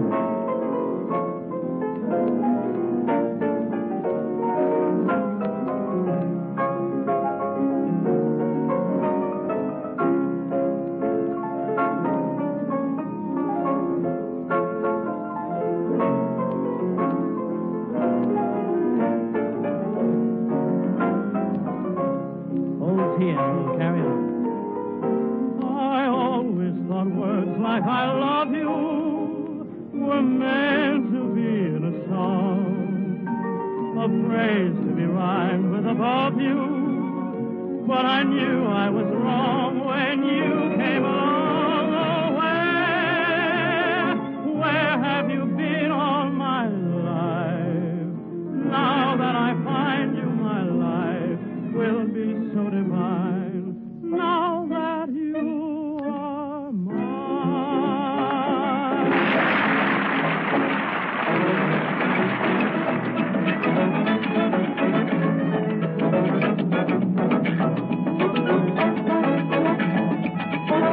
Well,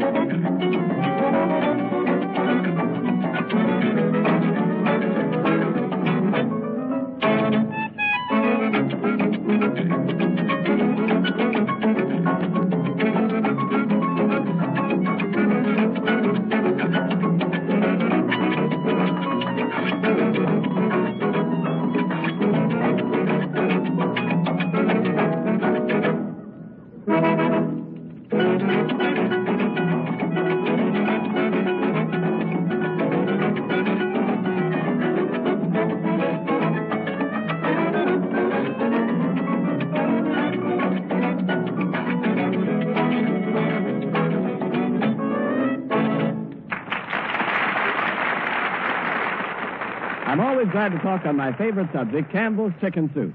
And if you could see the way Campbell's make it, you'd know why it's so extra delicious, just like the finest homemade chicken soup you ever tasted.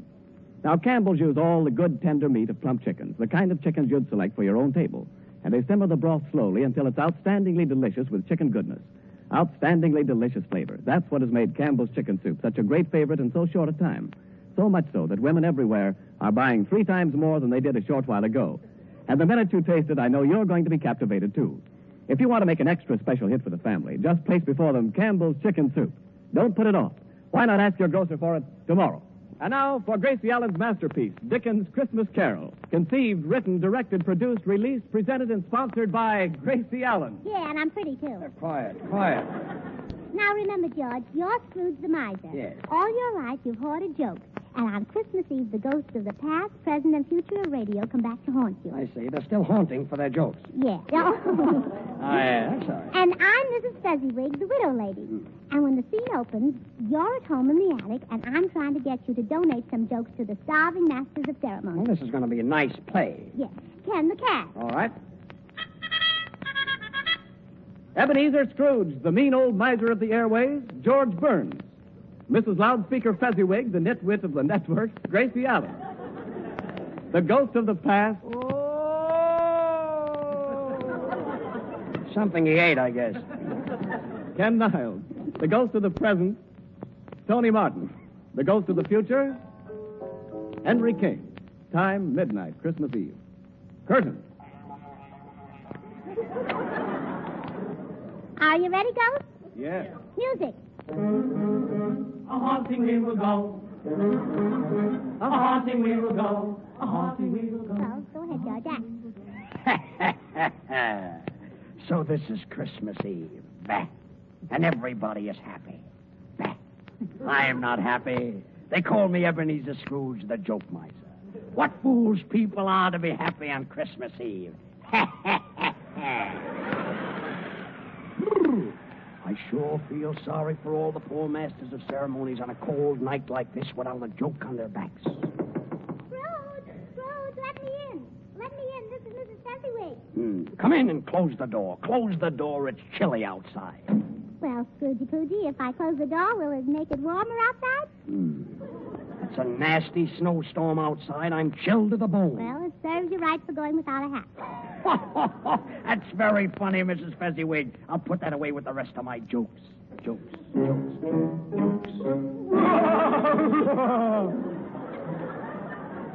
Shades of Al Jolson, Mrs. Fezziwig. Do you see this ghostly figure wrapped in a sheet?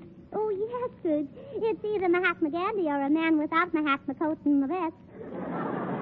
Quiet. Speak, ghostly guest. Who are you? What brings you here? Who am I? Where I play folks pack in to hear my voice cracking on radio I won renown. There's no use in guessing. My name I'm confessing. Who? The mayor of Mexico.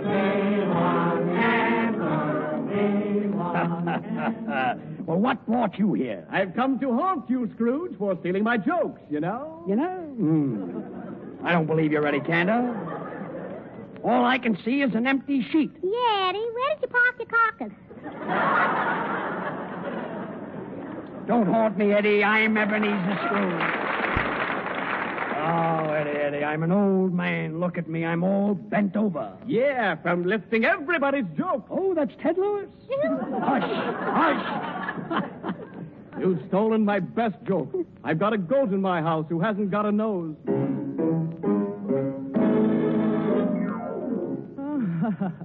Sleepy Hollow. and uh, who are you? Hello again. Hmm. I'm the ghost of Jack Benny. Yeah. Sounds like the goat of Jack Benny. You don't look like Jack Benny. Well, George, i- if you were dead as long as Tony Martin, you wouldn't look like Jack Benny either, if you know what I mean. Yeah, I think I know what you mean. Eddie Cantor. Well, Eddie, what are you doing all dressed up in a sheet? Well, it's like this, Jack. This sheet has ca- cut down the high cost of living. By wearing a sheet, I don't have to buy a suit, a collar, or a necktie. When I come home at night in a sheet, I'm ready for bed. When I wake up in the morning, I'm already in a sheet. And instead of expensive cleaning and pressing bills, I can have my sheet washed for 22 cents a pound. Ha! And don't I have to look for a collar button? No, no. Ha ha! You get it, Jimmy? Silly cat, isn't it? Oh, that was wonderful, Ken. You ought to be able to give an imitation of Hoppo Marx. Oh, but Gracie, Hoppo Marx can't talk. Hmm, I know. Gracie, uh, wh- what's that he canter got that I haven't got? Five daughters. Well, Buck Benny, what do you want? Scrooge, I'm here to haunt you. You stole my joke, a joke that I originated, a joke that made me famous. We've got a goat at our house without a nose. How does it smell? Terrible, Jack. I used it on my program, too. Quick, Mrs. Fezziwig, the pencil. It sounds like a new one. Jokes, jokes, jokes, jokes. Ha ha ha. Well, sort of a Tacit. Well, who are you? Good evening, folks. Welcome to Town Hall tonight. Mr. Allen! Mr. Allen! You can knock me down with an elephant, as the man in the kosher butcher's shop used to say. I hope to kiss a pig if it isn't Portland Fezziwig. Nice work, Henry. Yeah, I'm, I'm kind of surprised myself. I must be a mimic. What? You must be a mimic. You're a mimic? Hmm. Uh, you mean you haven't any red corpuscles? Uh, well, Freddie Allen, have you come to haunt me about the goat at your house that hasn't got a nose? No, not only am I a comedian, I'm a clever writer. I switched that joke. We've got a nose at our house that hasn't got a goat. Some twist. A nose that's a nose without a goat? Well, maybe it's Jimmy Durante. Jimmy Durante, the nose miser. oh, wait. We've got a goat that's got a nose, but we've got a house that hasn't got a yard, Well, if you've got a house that hasn't got a yard, how does the goat play? like Henry King. The pencil. Jokes, jokes, jokes. What's that? the ghost of Major Bow's gong. Hmm. Well, it didn't have a very good ring. Well, you miser, what do you want for nothing? The Westminster chimes? Oh, that's a very good joke, Mrs. Fezziwig, for this chime of the year. Oh, careful, Scrooge. Giving away those jokes, they'll be calling you Good Time Charlie. Good chime, Charlie. that's a beauty. Scrooge, before I can, before I go, you can do me a few favors. yes, Jag Benny. What favors would you like? Strawberry, raspberry, orange, lemon, lime. and Campbell's chicken soup. Thanks, Gracie. Mhm, You're welcome. Well, goodbye, Jag Benny. Goodbye, and a Merry Christmas to you. Goodbye, and a Merry Livingston to you, too. Mm. Well, Eddie Cantor, I've got every joke you ever used. I'm living on the fat of the land. The fat of the land, well, you must have Jack Renard, too. I've got him. Well, I can't expect a joke from a miser like you, but I thought you might at least give me a little pun. Goodbye. Oh, isn't that cute, George? Eddie Cantor's got five daughters, and now he's looking for a little pun. Jokes. Well, Freddie Allen, aren't you going back to town hall? No, I'm going nuts. well, you're lucky, Fred. E- everyone else has a long trip ahead of them. Hmm. Goodbye, Freddie. Goodbye. Tally ho! Tally ho! Henry, the music. Now Gracie will sing I Love You from Coast to Coast. Sing it, Gracie. Oh, I love you has been said in so many ways, it's hard to find something new. Still, I tried and I managed to coin all praise in praise of you. It's my ambition to audition for a swell radio post just to tell you I love you from coast to coast. It's not the money in it, honey, that I keep thinking of most. It's the chance to romance you from coast to coast. Sometimes I start to pour out my heart in writing. But through a mic, the words sound more exciting. So if I get work on the network, honey, I'll sing you a toast when I broadcast. I love above, above, above you. I don't mean high fits. I don't mean Armstrong. I don't mean Henry. shining from coast to coast. The makers of those fine Campbell soups invite you to listen in and laugh with George Burns and Gracie Allen again next Wednesday. Meanwhile, remember that you can have the finest chicken soup you ever tasted simply by asking for Campbell's chicken soup. You'll find it to be the delicious, nourishing, old-fashioned kind. This is the Columbia Broadcasting System. Your station is KHJ, Don Lee, Los Angeles. Time signal courtesy Schaefer Pen and Pencil Company. Settle that perplexing Christmas gift problem with the genuine Schaefer dry proof fountain pen desk set.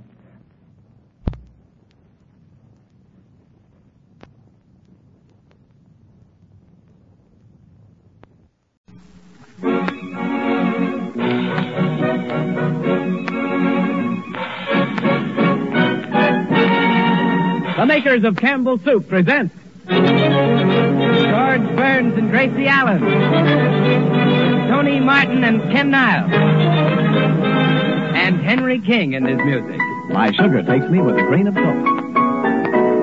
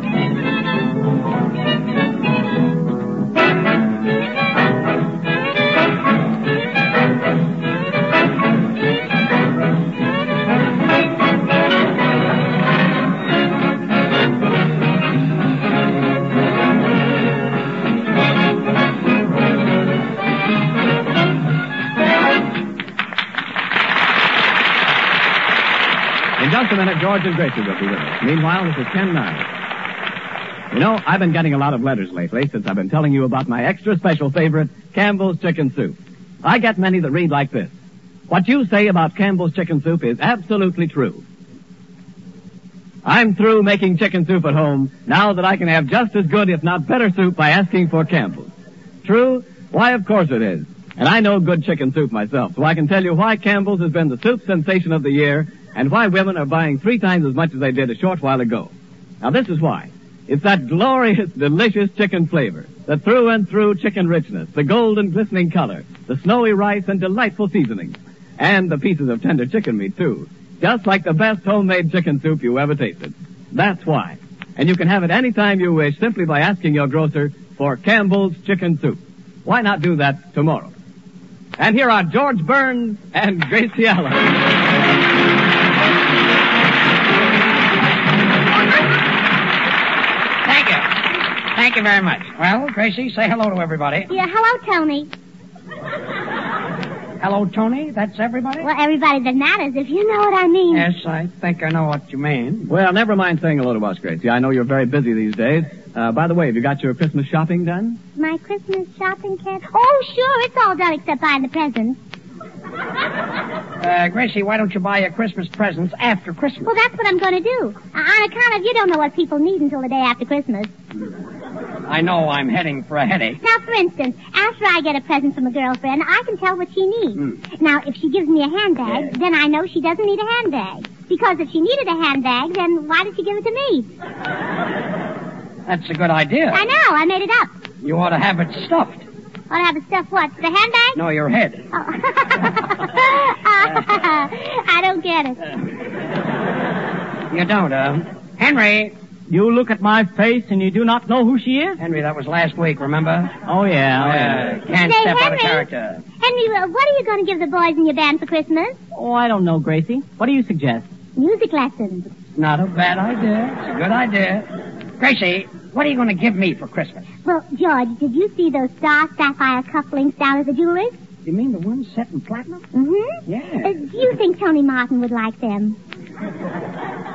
You're giving Tony Martin star sapphire cufflinks? What about me? Oh, I think he'd, he'd rather have cufflinks. Cu- cutlinks? Cufflinks. You mean cut glass? Ah, you do, um. It's awfully sweet of you, Gracie. But Alice Faye bought me some cufflinks for my birthday. Ah, copycat. Copycat. Uh, hello. Who? Oh, just a minute. Uh, Gracie, a phone call for you, and the party says it's very important. Oh, well, it's probably the sponsor. Oh, the sponsor. I guess he wants to know whether Tony Martin is through this week or next week. Hmm. Never mind about Tony. Just answer the phone. All right. Uh, uh, hello, Mr. Chicken Soup. Mr. Chicken Soup? Uh, It's quiet, a George. cute first name. eh? Uh, what's that? Sam Chicken Soup. It's who? now, you have to speak clearly. I don't recognize your voice. No, no, I don't remember meeting you. No. No, no, you must have the wrong party. No, Gracie, no. will you let me answer the phone? Hello. Who? Just a minute, Gracie. It's your mother. Oh, hello, Mother. I didn't know you were sponsoring this program. Hmm. If it's your mother, she's probably sponsoring a padded cell for your Now, daddy. please, Judge, Mother can't hear what she's saying. She's lucky. What? No, no, that was George Burns, Mother. George Burns. no, Burns, Burns. Look, Mother, if you light a match to the gas stove, what does it do? Oh, nothing? Oh, the gas is shut off? Oh. Um, uh, Gracie, Gracie, find out what she wants. What, Mother? Oh, you're wrapping the Christmas presents. Oh, goody. What's that? Oh, oh, you want to know whether you should wrap them now or wait until you buy the presents? Gracie, don't make a quick decision. That takes a lot of thought. Oh, not for me, George. Uh, what, Mother? Oh, you, you don't know whether to buy the presents now or wait until you get money? That's an idea. I think she'd better wait a little bit. Well, Mother, uh, why don't you borrow the money till Daddy gets home? What? Oh, nobody will loan you the money for 20 years. oh. Why don't you tell her to ask the warden, Gracie? Yeah, well, goodbye. Oh, by the way, Mother, how's Unky today? He's still dead, huh? well, that's good. Goodbye. Well, that was a nice hunk of dialogue. Now, where was I? Uh, you were in a jewelry store picking out cufflinks for Tony Martin that Alice Faye has already picked out. Oh, that's right. Yeah. Uh, George, the next time I see Caruso, remind me to ask him if he'd like to sing on this program. Gracie, Caruso is dead. Well, all right, then you ask him. Look, there's one thing I'd like to explain to you. Tony Martin doesn't feel like coming up here at night and making love after making love at the studio all day. Thanks, George. You're welcome. Uh, now, Gracie, this morning I spent the entire morning kissing Simone Simone. Oh, the poor kid, you must be tired. Take me in your arms and tell me all about it, Tony. all in, yeah. Ah. Well, I rehearsed the love scene with her 20 times. Oh, what you need is a rest, Tony. Let me sit in your lap. Mm, Tony, so Simone, Simone kissed you 20 times. Hmm, I'd like to do that. Well, go ahead, George. I'll hold them for you, and then you can hold them for me. Uh, Tony, why don't you get Gracie into one of your pictures? I'll bet I'd be a, I'd be great as a heroine. Hmm, Yeah, because heroin is a dope.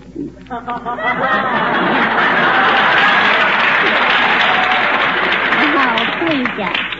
And after kissing Simone Simone all afternoon, I did nothing but hug and kiss Janet Gaynor. Hmm, You spent all morning making love to Simone, Simone, and all afternoon hugging and kissing Janet Gaynor? Uh, Yeah. Oh, just my luck to be on the night shift. Sing, Tony.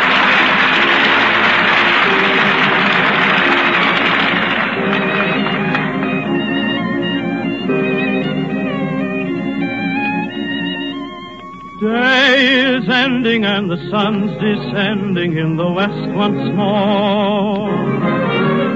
Night is falling, I can hear love calling on the dear old Sippy shore.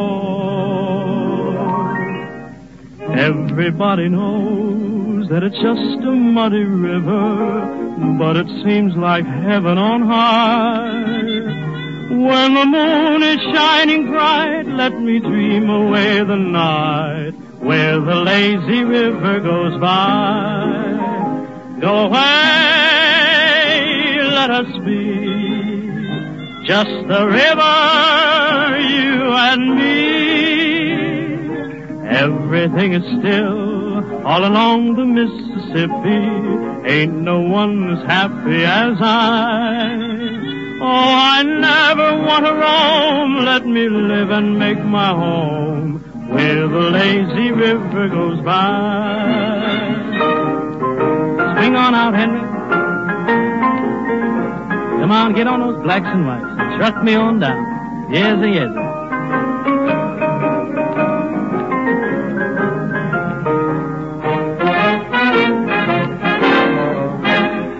Everybody knows that it's just a muddy river, but it seems like heaven on high. When the moon is shining bright, let me dream away the night where the lazy river goes by. Get you away and let us be just the river, you and me. Everything is still all along the Mississippi. Ain't no one as happy as I. Oh, I never want to roam. Let me live and make my home where the lazy river goes by. Where the lazy, lazy river goes by.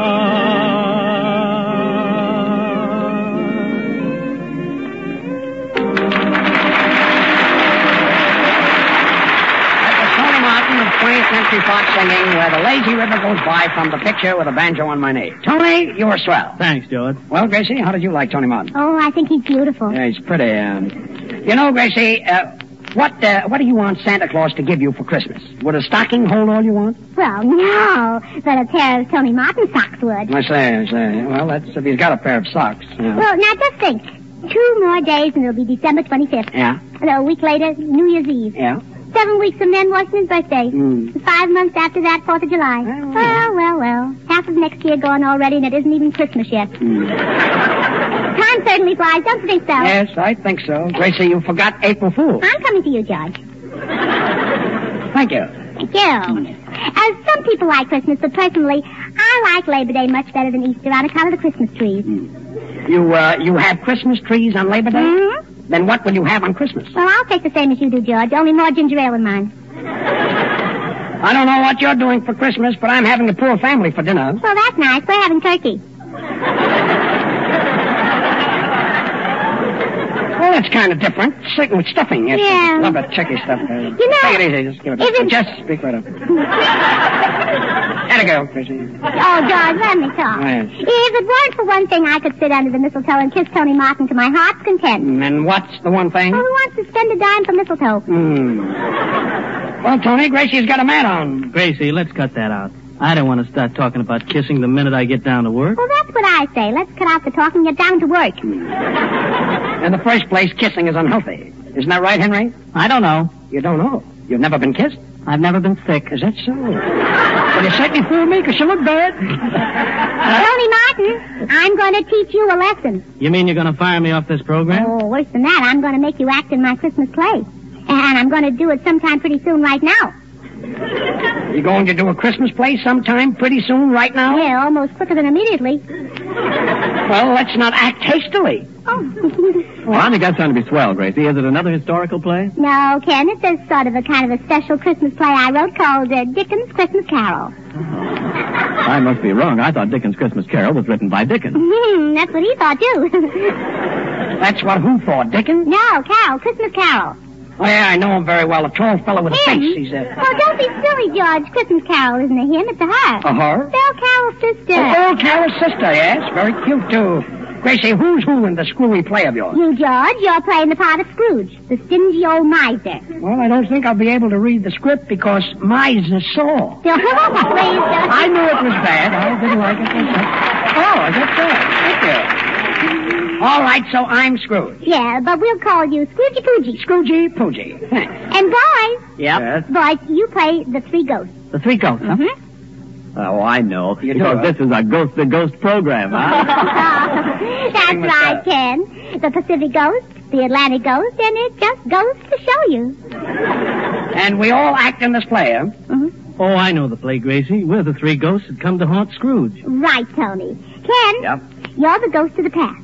Henry? Yep. You're the ghost of the present. And Tony? Yes? Yeah, oh, no, wait a minute. Oh, Tony, you can't be the ghost of the future. Why not? Well, because of the way you've been behaving, I'm afraid you haven't got a future on this program. Oh, I say that. Mhm. Do you follow me, Tony? Yes, I follow you, Grace. Well, you better stop following me, Alice. They'll get awfully angry. Hmm. All right, Gracie, and what part do you play? I'm Mrs. Fezziwig. Mrs. Fezziwig? Yes. Who is Mrs. Fezziwig? Well, she's the wife of Mr. Fezziwig and the mother of all their fuzzy little toupees.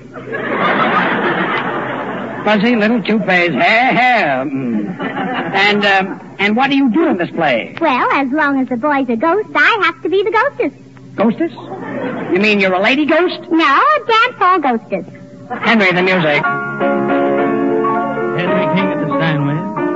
Mr. Steinway's younger son.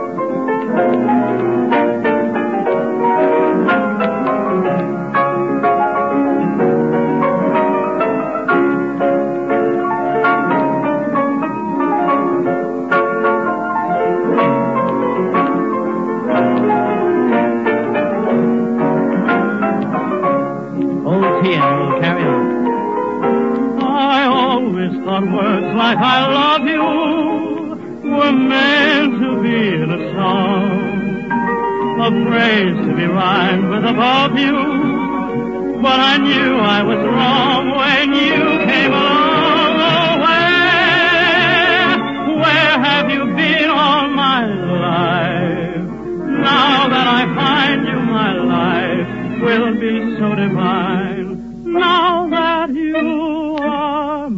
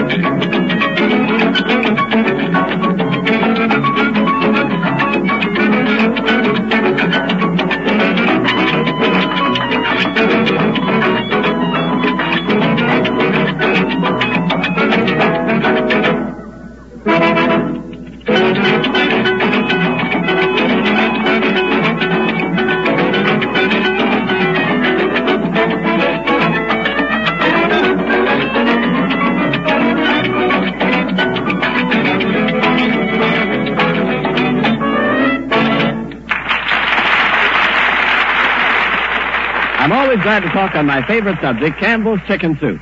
And if you could see the way Campbell's make it, you'd know why it's so extra delicious, just like the finest homemade chicken soup you ever tasted. Now, Campbell's use all the good tender meat of plump chickens, the kind of chickens you'd select for your own table. And they simmer the broth slowly until it's outstandingly delicious with chicken goodness. Outstandingly delicious flavor. That's what has made Campbell's chicken soup such a great favorite in so short a time. So much so that women everywhere are buying three times more than they did a short while ago. And the minute you taste it, I know you're going to be captivated too. If you want to make an extra special hit for the family, just place before them Campbell's chicken soup. Don't put it off. Why not ask your grocer for it tomorrow? And now for Gracie Allen's masterpiece, Dickens' Christmas Carol. Conceived, written, directed, produced, released, presented, and sponsored by Gracie Allen. Yeah, and I'm pretty too. Quiet, quiet. Now remember, George, you're Scrooge the miser. Yes. All your life you've hoarded jokes, and on Christmas Eve the ghosts of the past, present, and future of radio come back to haunt you. I see. They're still haunting for their jokes. Yeah. I, I'm sorry. and I'm Mrs. Fezziwig, the widow lady. And when the scene opens, you're at home in the attic, and I'm trying to get you to donate some jokes to the starving masters of ceremony. Well, this is going to be a nice play. Yes. Ken the cat. All right. Ebenezer Scrooge, the mean old miser of the airways, George Burns. Mrs. Loudspeaker Fezziwig, the nitwit of the network, Gracie Allen. The ghost of the past. Something he ate, I guess. Ken Niles, the ghost of the present. Tony Martin, the ghost of the future. Henry King, time midnight, Christmas Eve. Curtain. Are you ready, ghost? Yes. Music. A haunting we will go. A haunting we will go. A haunting we will go. Oh, go ahead, George. Act. so this is Christmas Eve. Bah. And everybody is happy. Bah. I am not happy. They call me Ebenezer Scrooge, the joke miser. What fools people are to be happy on Christmas Eve. I I sure feel sorry for all the poor masters of ceremonies on a cold night like this without a joke on their backs. Rose, Rose, let me in. Let me in. This is Mrs. Fezziwig. Hmm. Come in and close the door. Close the door. It's chilly outside. Well, Scroogey Poogey, if I close the door, will it make it warmer outside? Hmm. It's a nasty snowstorm outside. I'm chilled to the bone. Well, it serves you right for going without a hat. That's very funny, Mrs. Fezziwig. I'll put that away with the rest of my jokes. Jokes. Jokes. Jokes. Shades of Al Jolson, Mrs. Fezziwig. Do you see this ghostly figure wrapped in a sheet? Oh, yes, Scrooge. It's either Mahatma Gandhi or a man without Mahatma coat and the vest. Quiet. Speak, ghostly guest. Who are you? What brings you here? Who am I? Where I play folks packing to hear my wife cracking on radio I won renown. There's no use in guessing. My name I'm confessing. Who? The mayor of Mexico well, what brought you here? I've come to haunt you, Scrooge, for stealing my jokes, you know? Hmm. You know? I don't believe you're any candor. All I can see is an empty sheet. Yeti, where did you park your carcass? Don't haunt me, Eddie. I'm Ebenezer Scrooge. Oh, Eddie, Eddie, I'm an old man. Look at me. I'm all bent over. Yeah, from lifting everybody's joke. Oh, that's Ted Lewis. Hush, You've stolen my best joke. I've got a goat in my house who hasn't got a nose. hush. Sleepy Hollow. And uh, who are you? Hello again. Hmm. I'm the ghost of Jack Benny. Eh. Yeah. Sounds like the goat of Jack Benny. You don't look like Jack Benny. Well, George, i- if you were dead as long as Tony Martin, you wouldn't look like Jack Benny either, if you know what I Oh. mean. Yeah, I think I know what you mean. Eddie Cantor. Well, Eddie, what are you doing all dressed up in a sheet? Well, it's like this, Jack. This sheet is cut cut down the high cost of living. By wearing a sheet, I don't have to buy a suit, a collar, or a necktie. When I come home at night in a sheet, I'm ready for bed. When I wake up in the morning, I'm already in a sheet. And instead of expensive cleaning and pressing bills, I can have my sheet washed for 22 cents a pound. Ha! And don't I have to look for a collar button? No, no. Ha ha! You get it, Jimmy? Silly candor, isn't it? oh, that was wonderful, Ken. You ought to be able to give an imitation of Harpo Marx. Well, but Gracie, Hoppo Marx can't talk. Hmm, I know. Gracie, uh, wh- what's Eddie Cantor got that I haven't got? Five daughters. Hmm. Well, Buck Benny, what do you want? Scrooge, I'm here to haunt you. You stole my joke, a joke that I originated, a joke that made me famous. We've got a goat at our house without a nose. How does it smell? Terrible, Jack. I used it on my program, too. Quick, Mrs. Fezziwig, the pencil. It sounds like a new one. Jokes, jokes, jokes, jokes. Ha ha ha. Well, sort of a tacit. Well, who are you? Good evening, folks. Welcome to Town Hall tonight. Mr. Allen! Mr. Allen!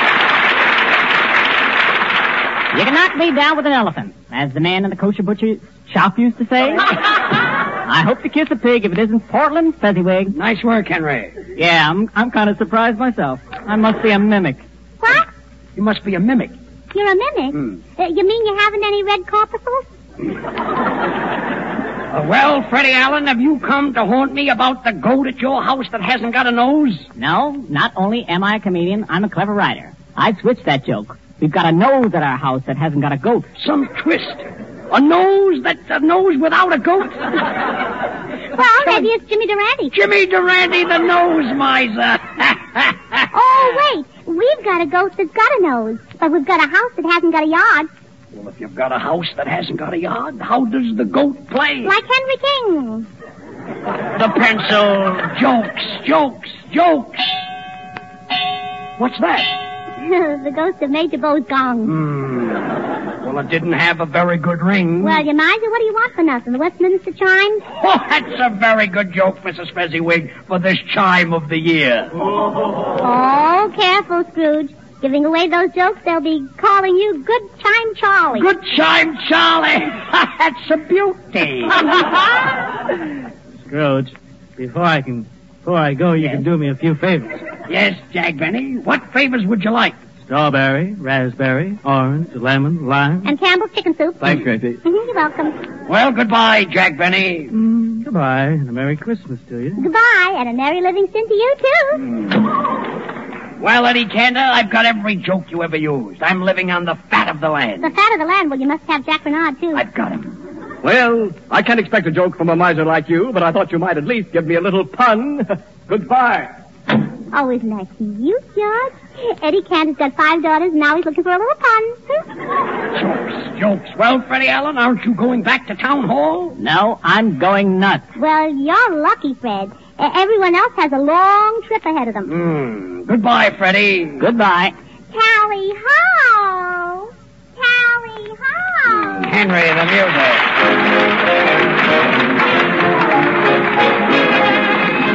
And now Gracie will sing I Love You from Coast to Coast. Sing it, Gracie. I love you has been said in so many ways, it's hard to find something new. Still, I tried and I managed to coin a phrase in praise of you. It's my ambition to audition for a swell radio post just to tell you I love you from coast to coast. It's not the money in it, honey, that I keep thinking of most. It's the chance to romance you from coast to coast. Sometimes I start to pour out my heart in writing. But through a mic, the words sound more exciting. So if I get work on the network, honey, I'll sing you a toast when I broadcast. I love above, above, above you. I don't mean high fit. I don't mean Armstrong.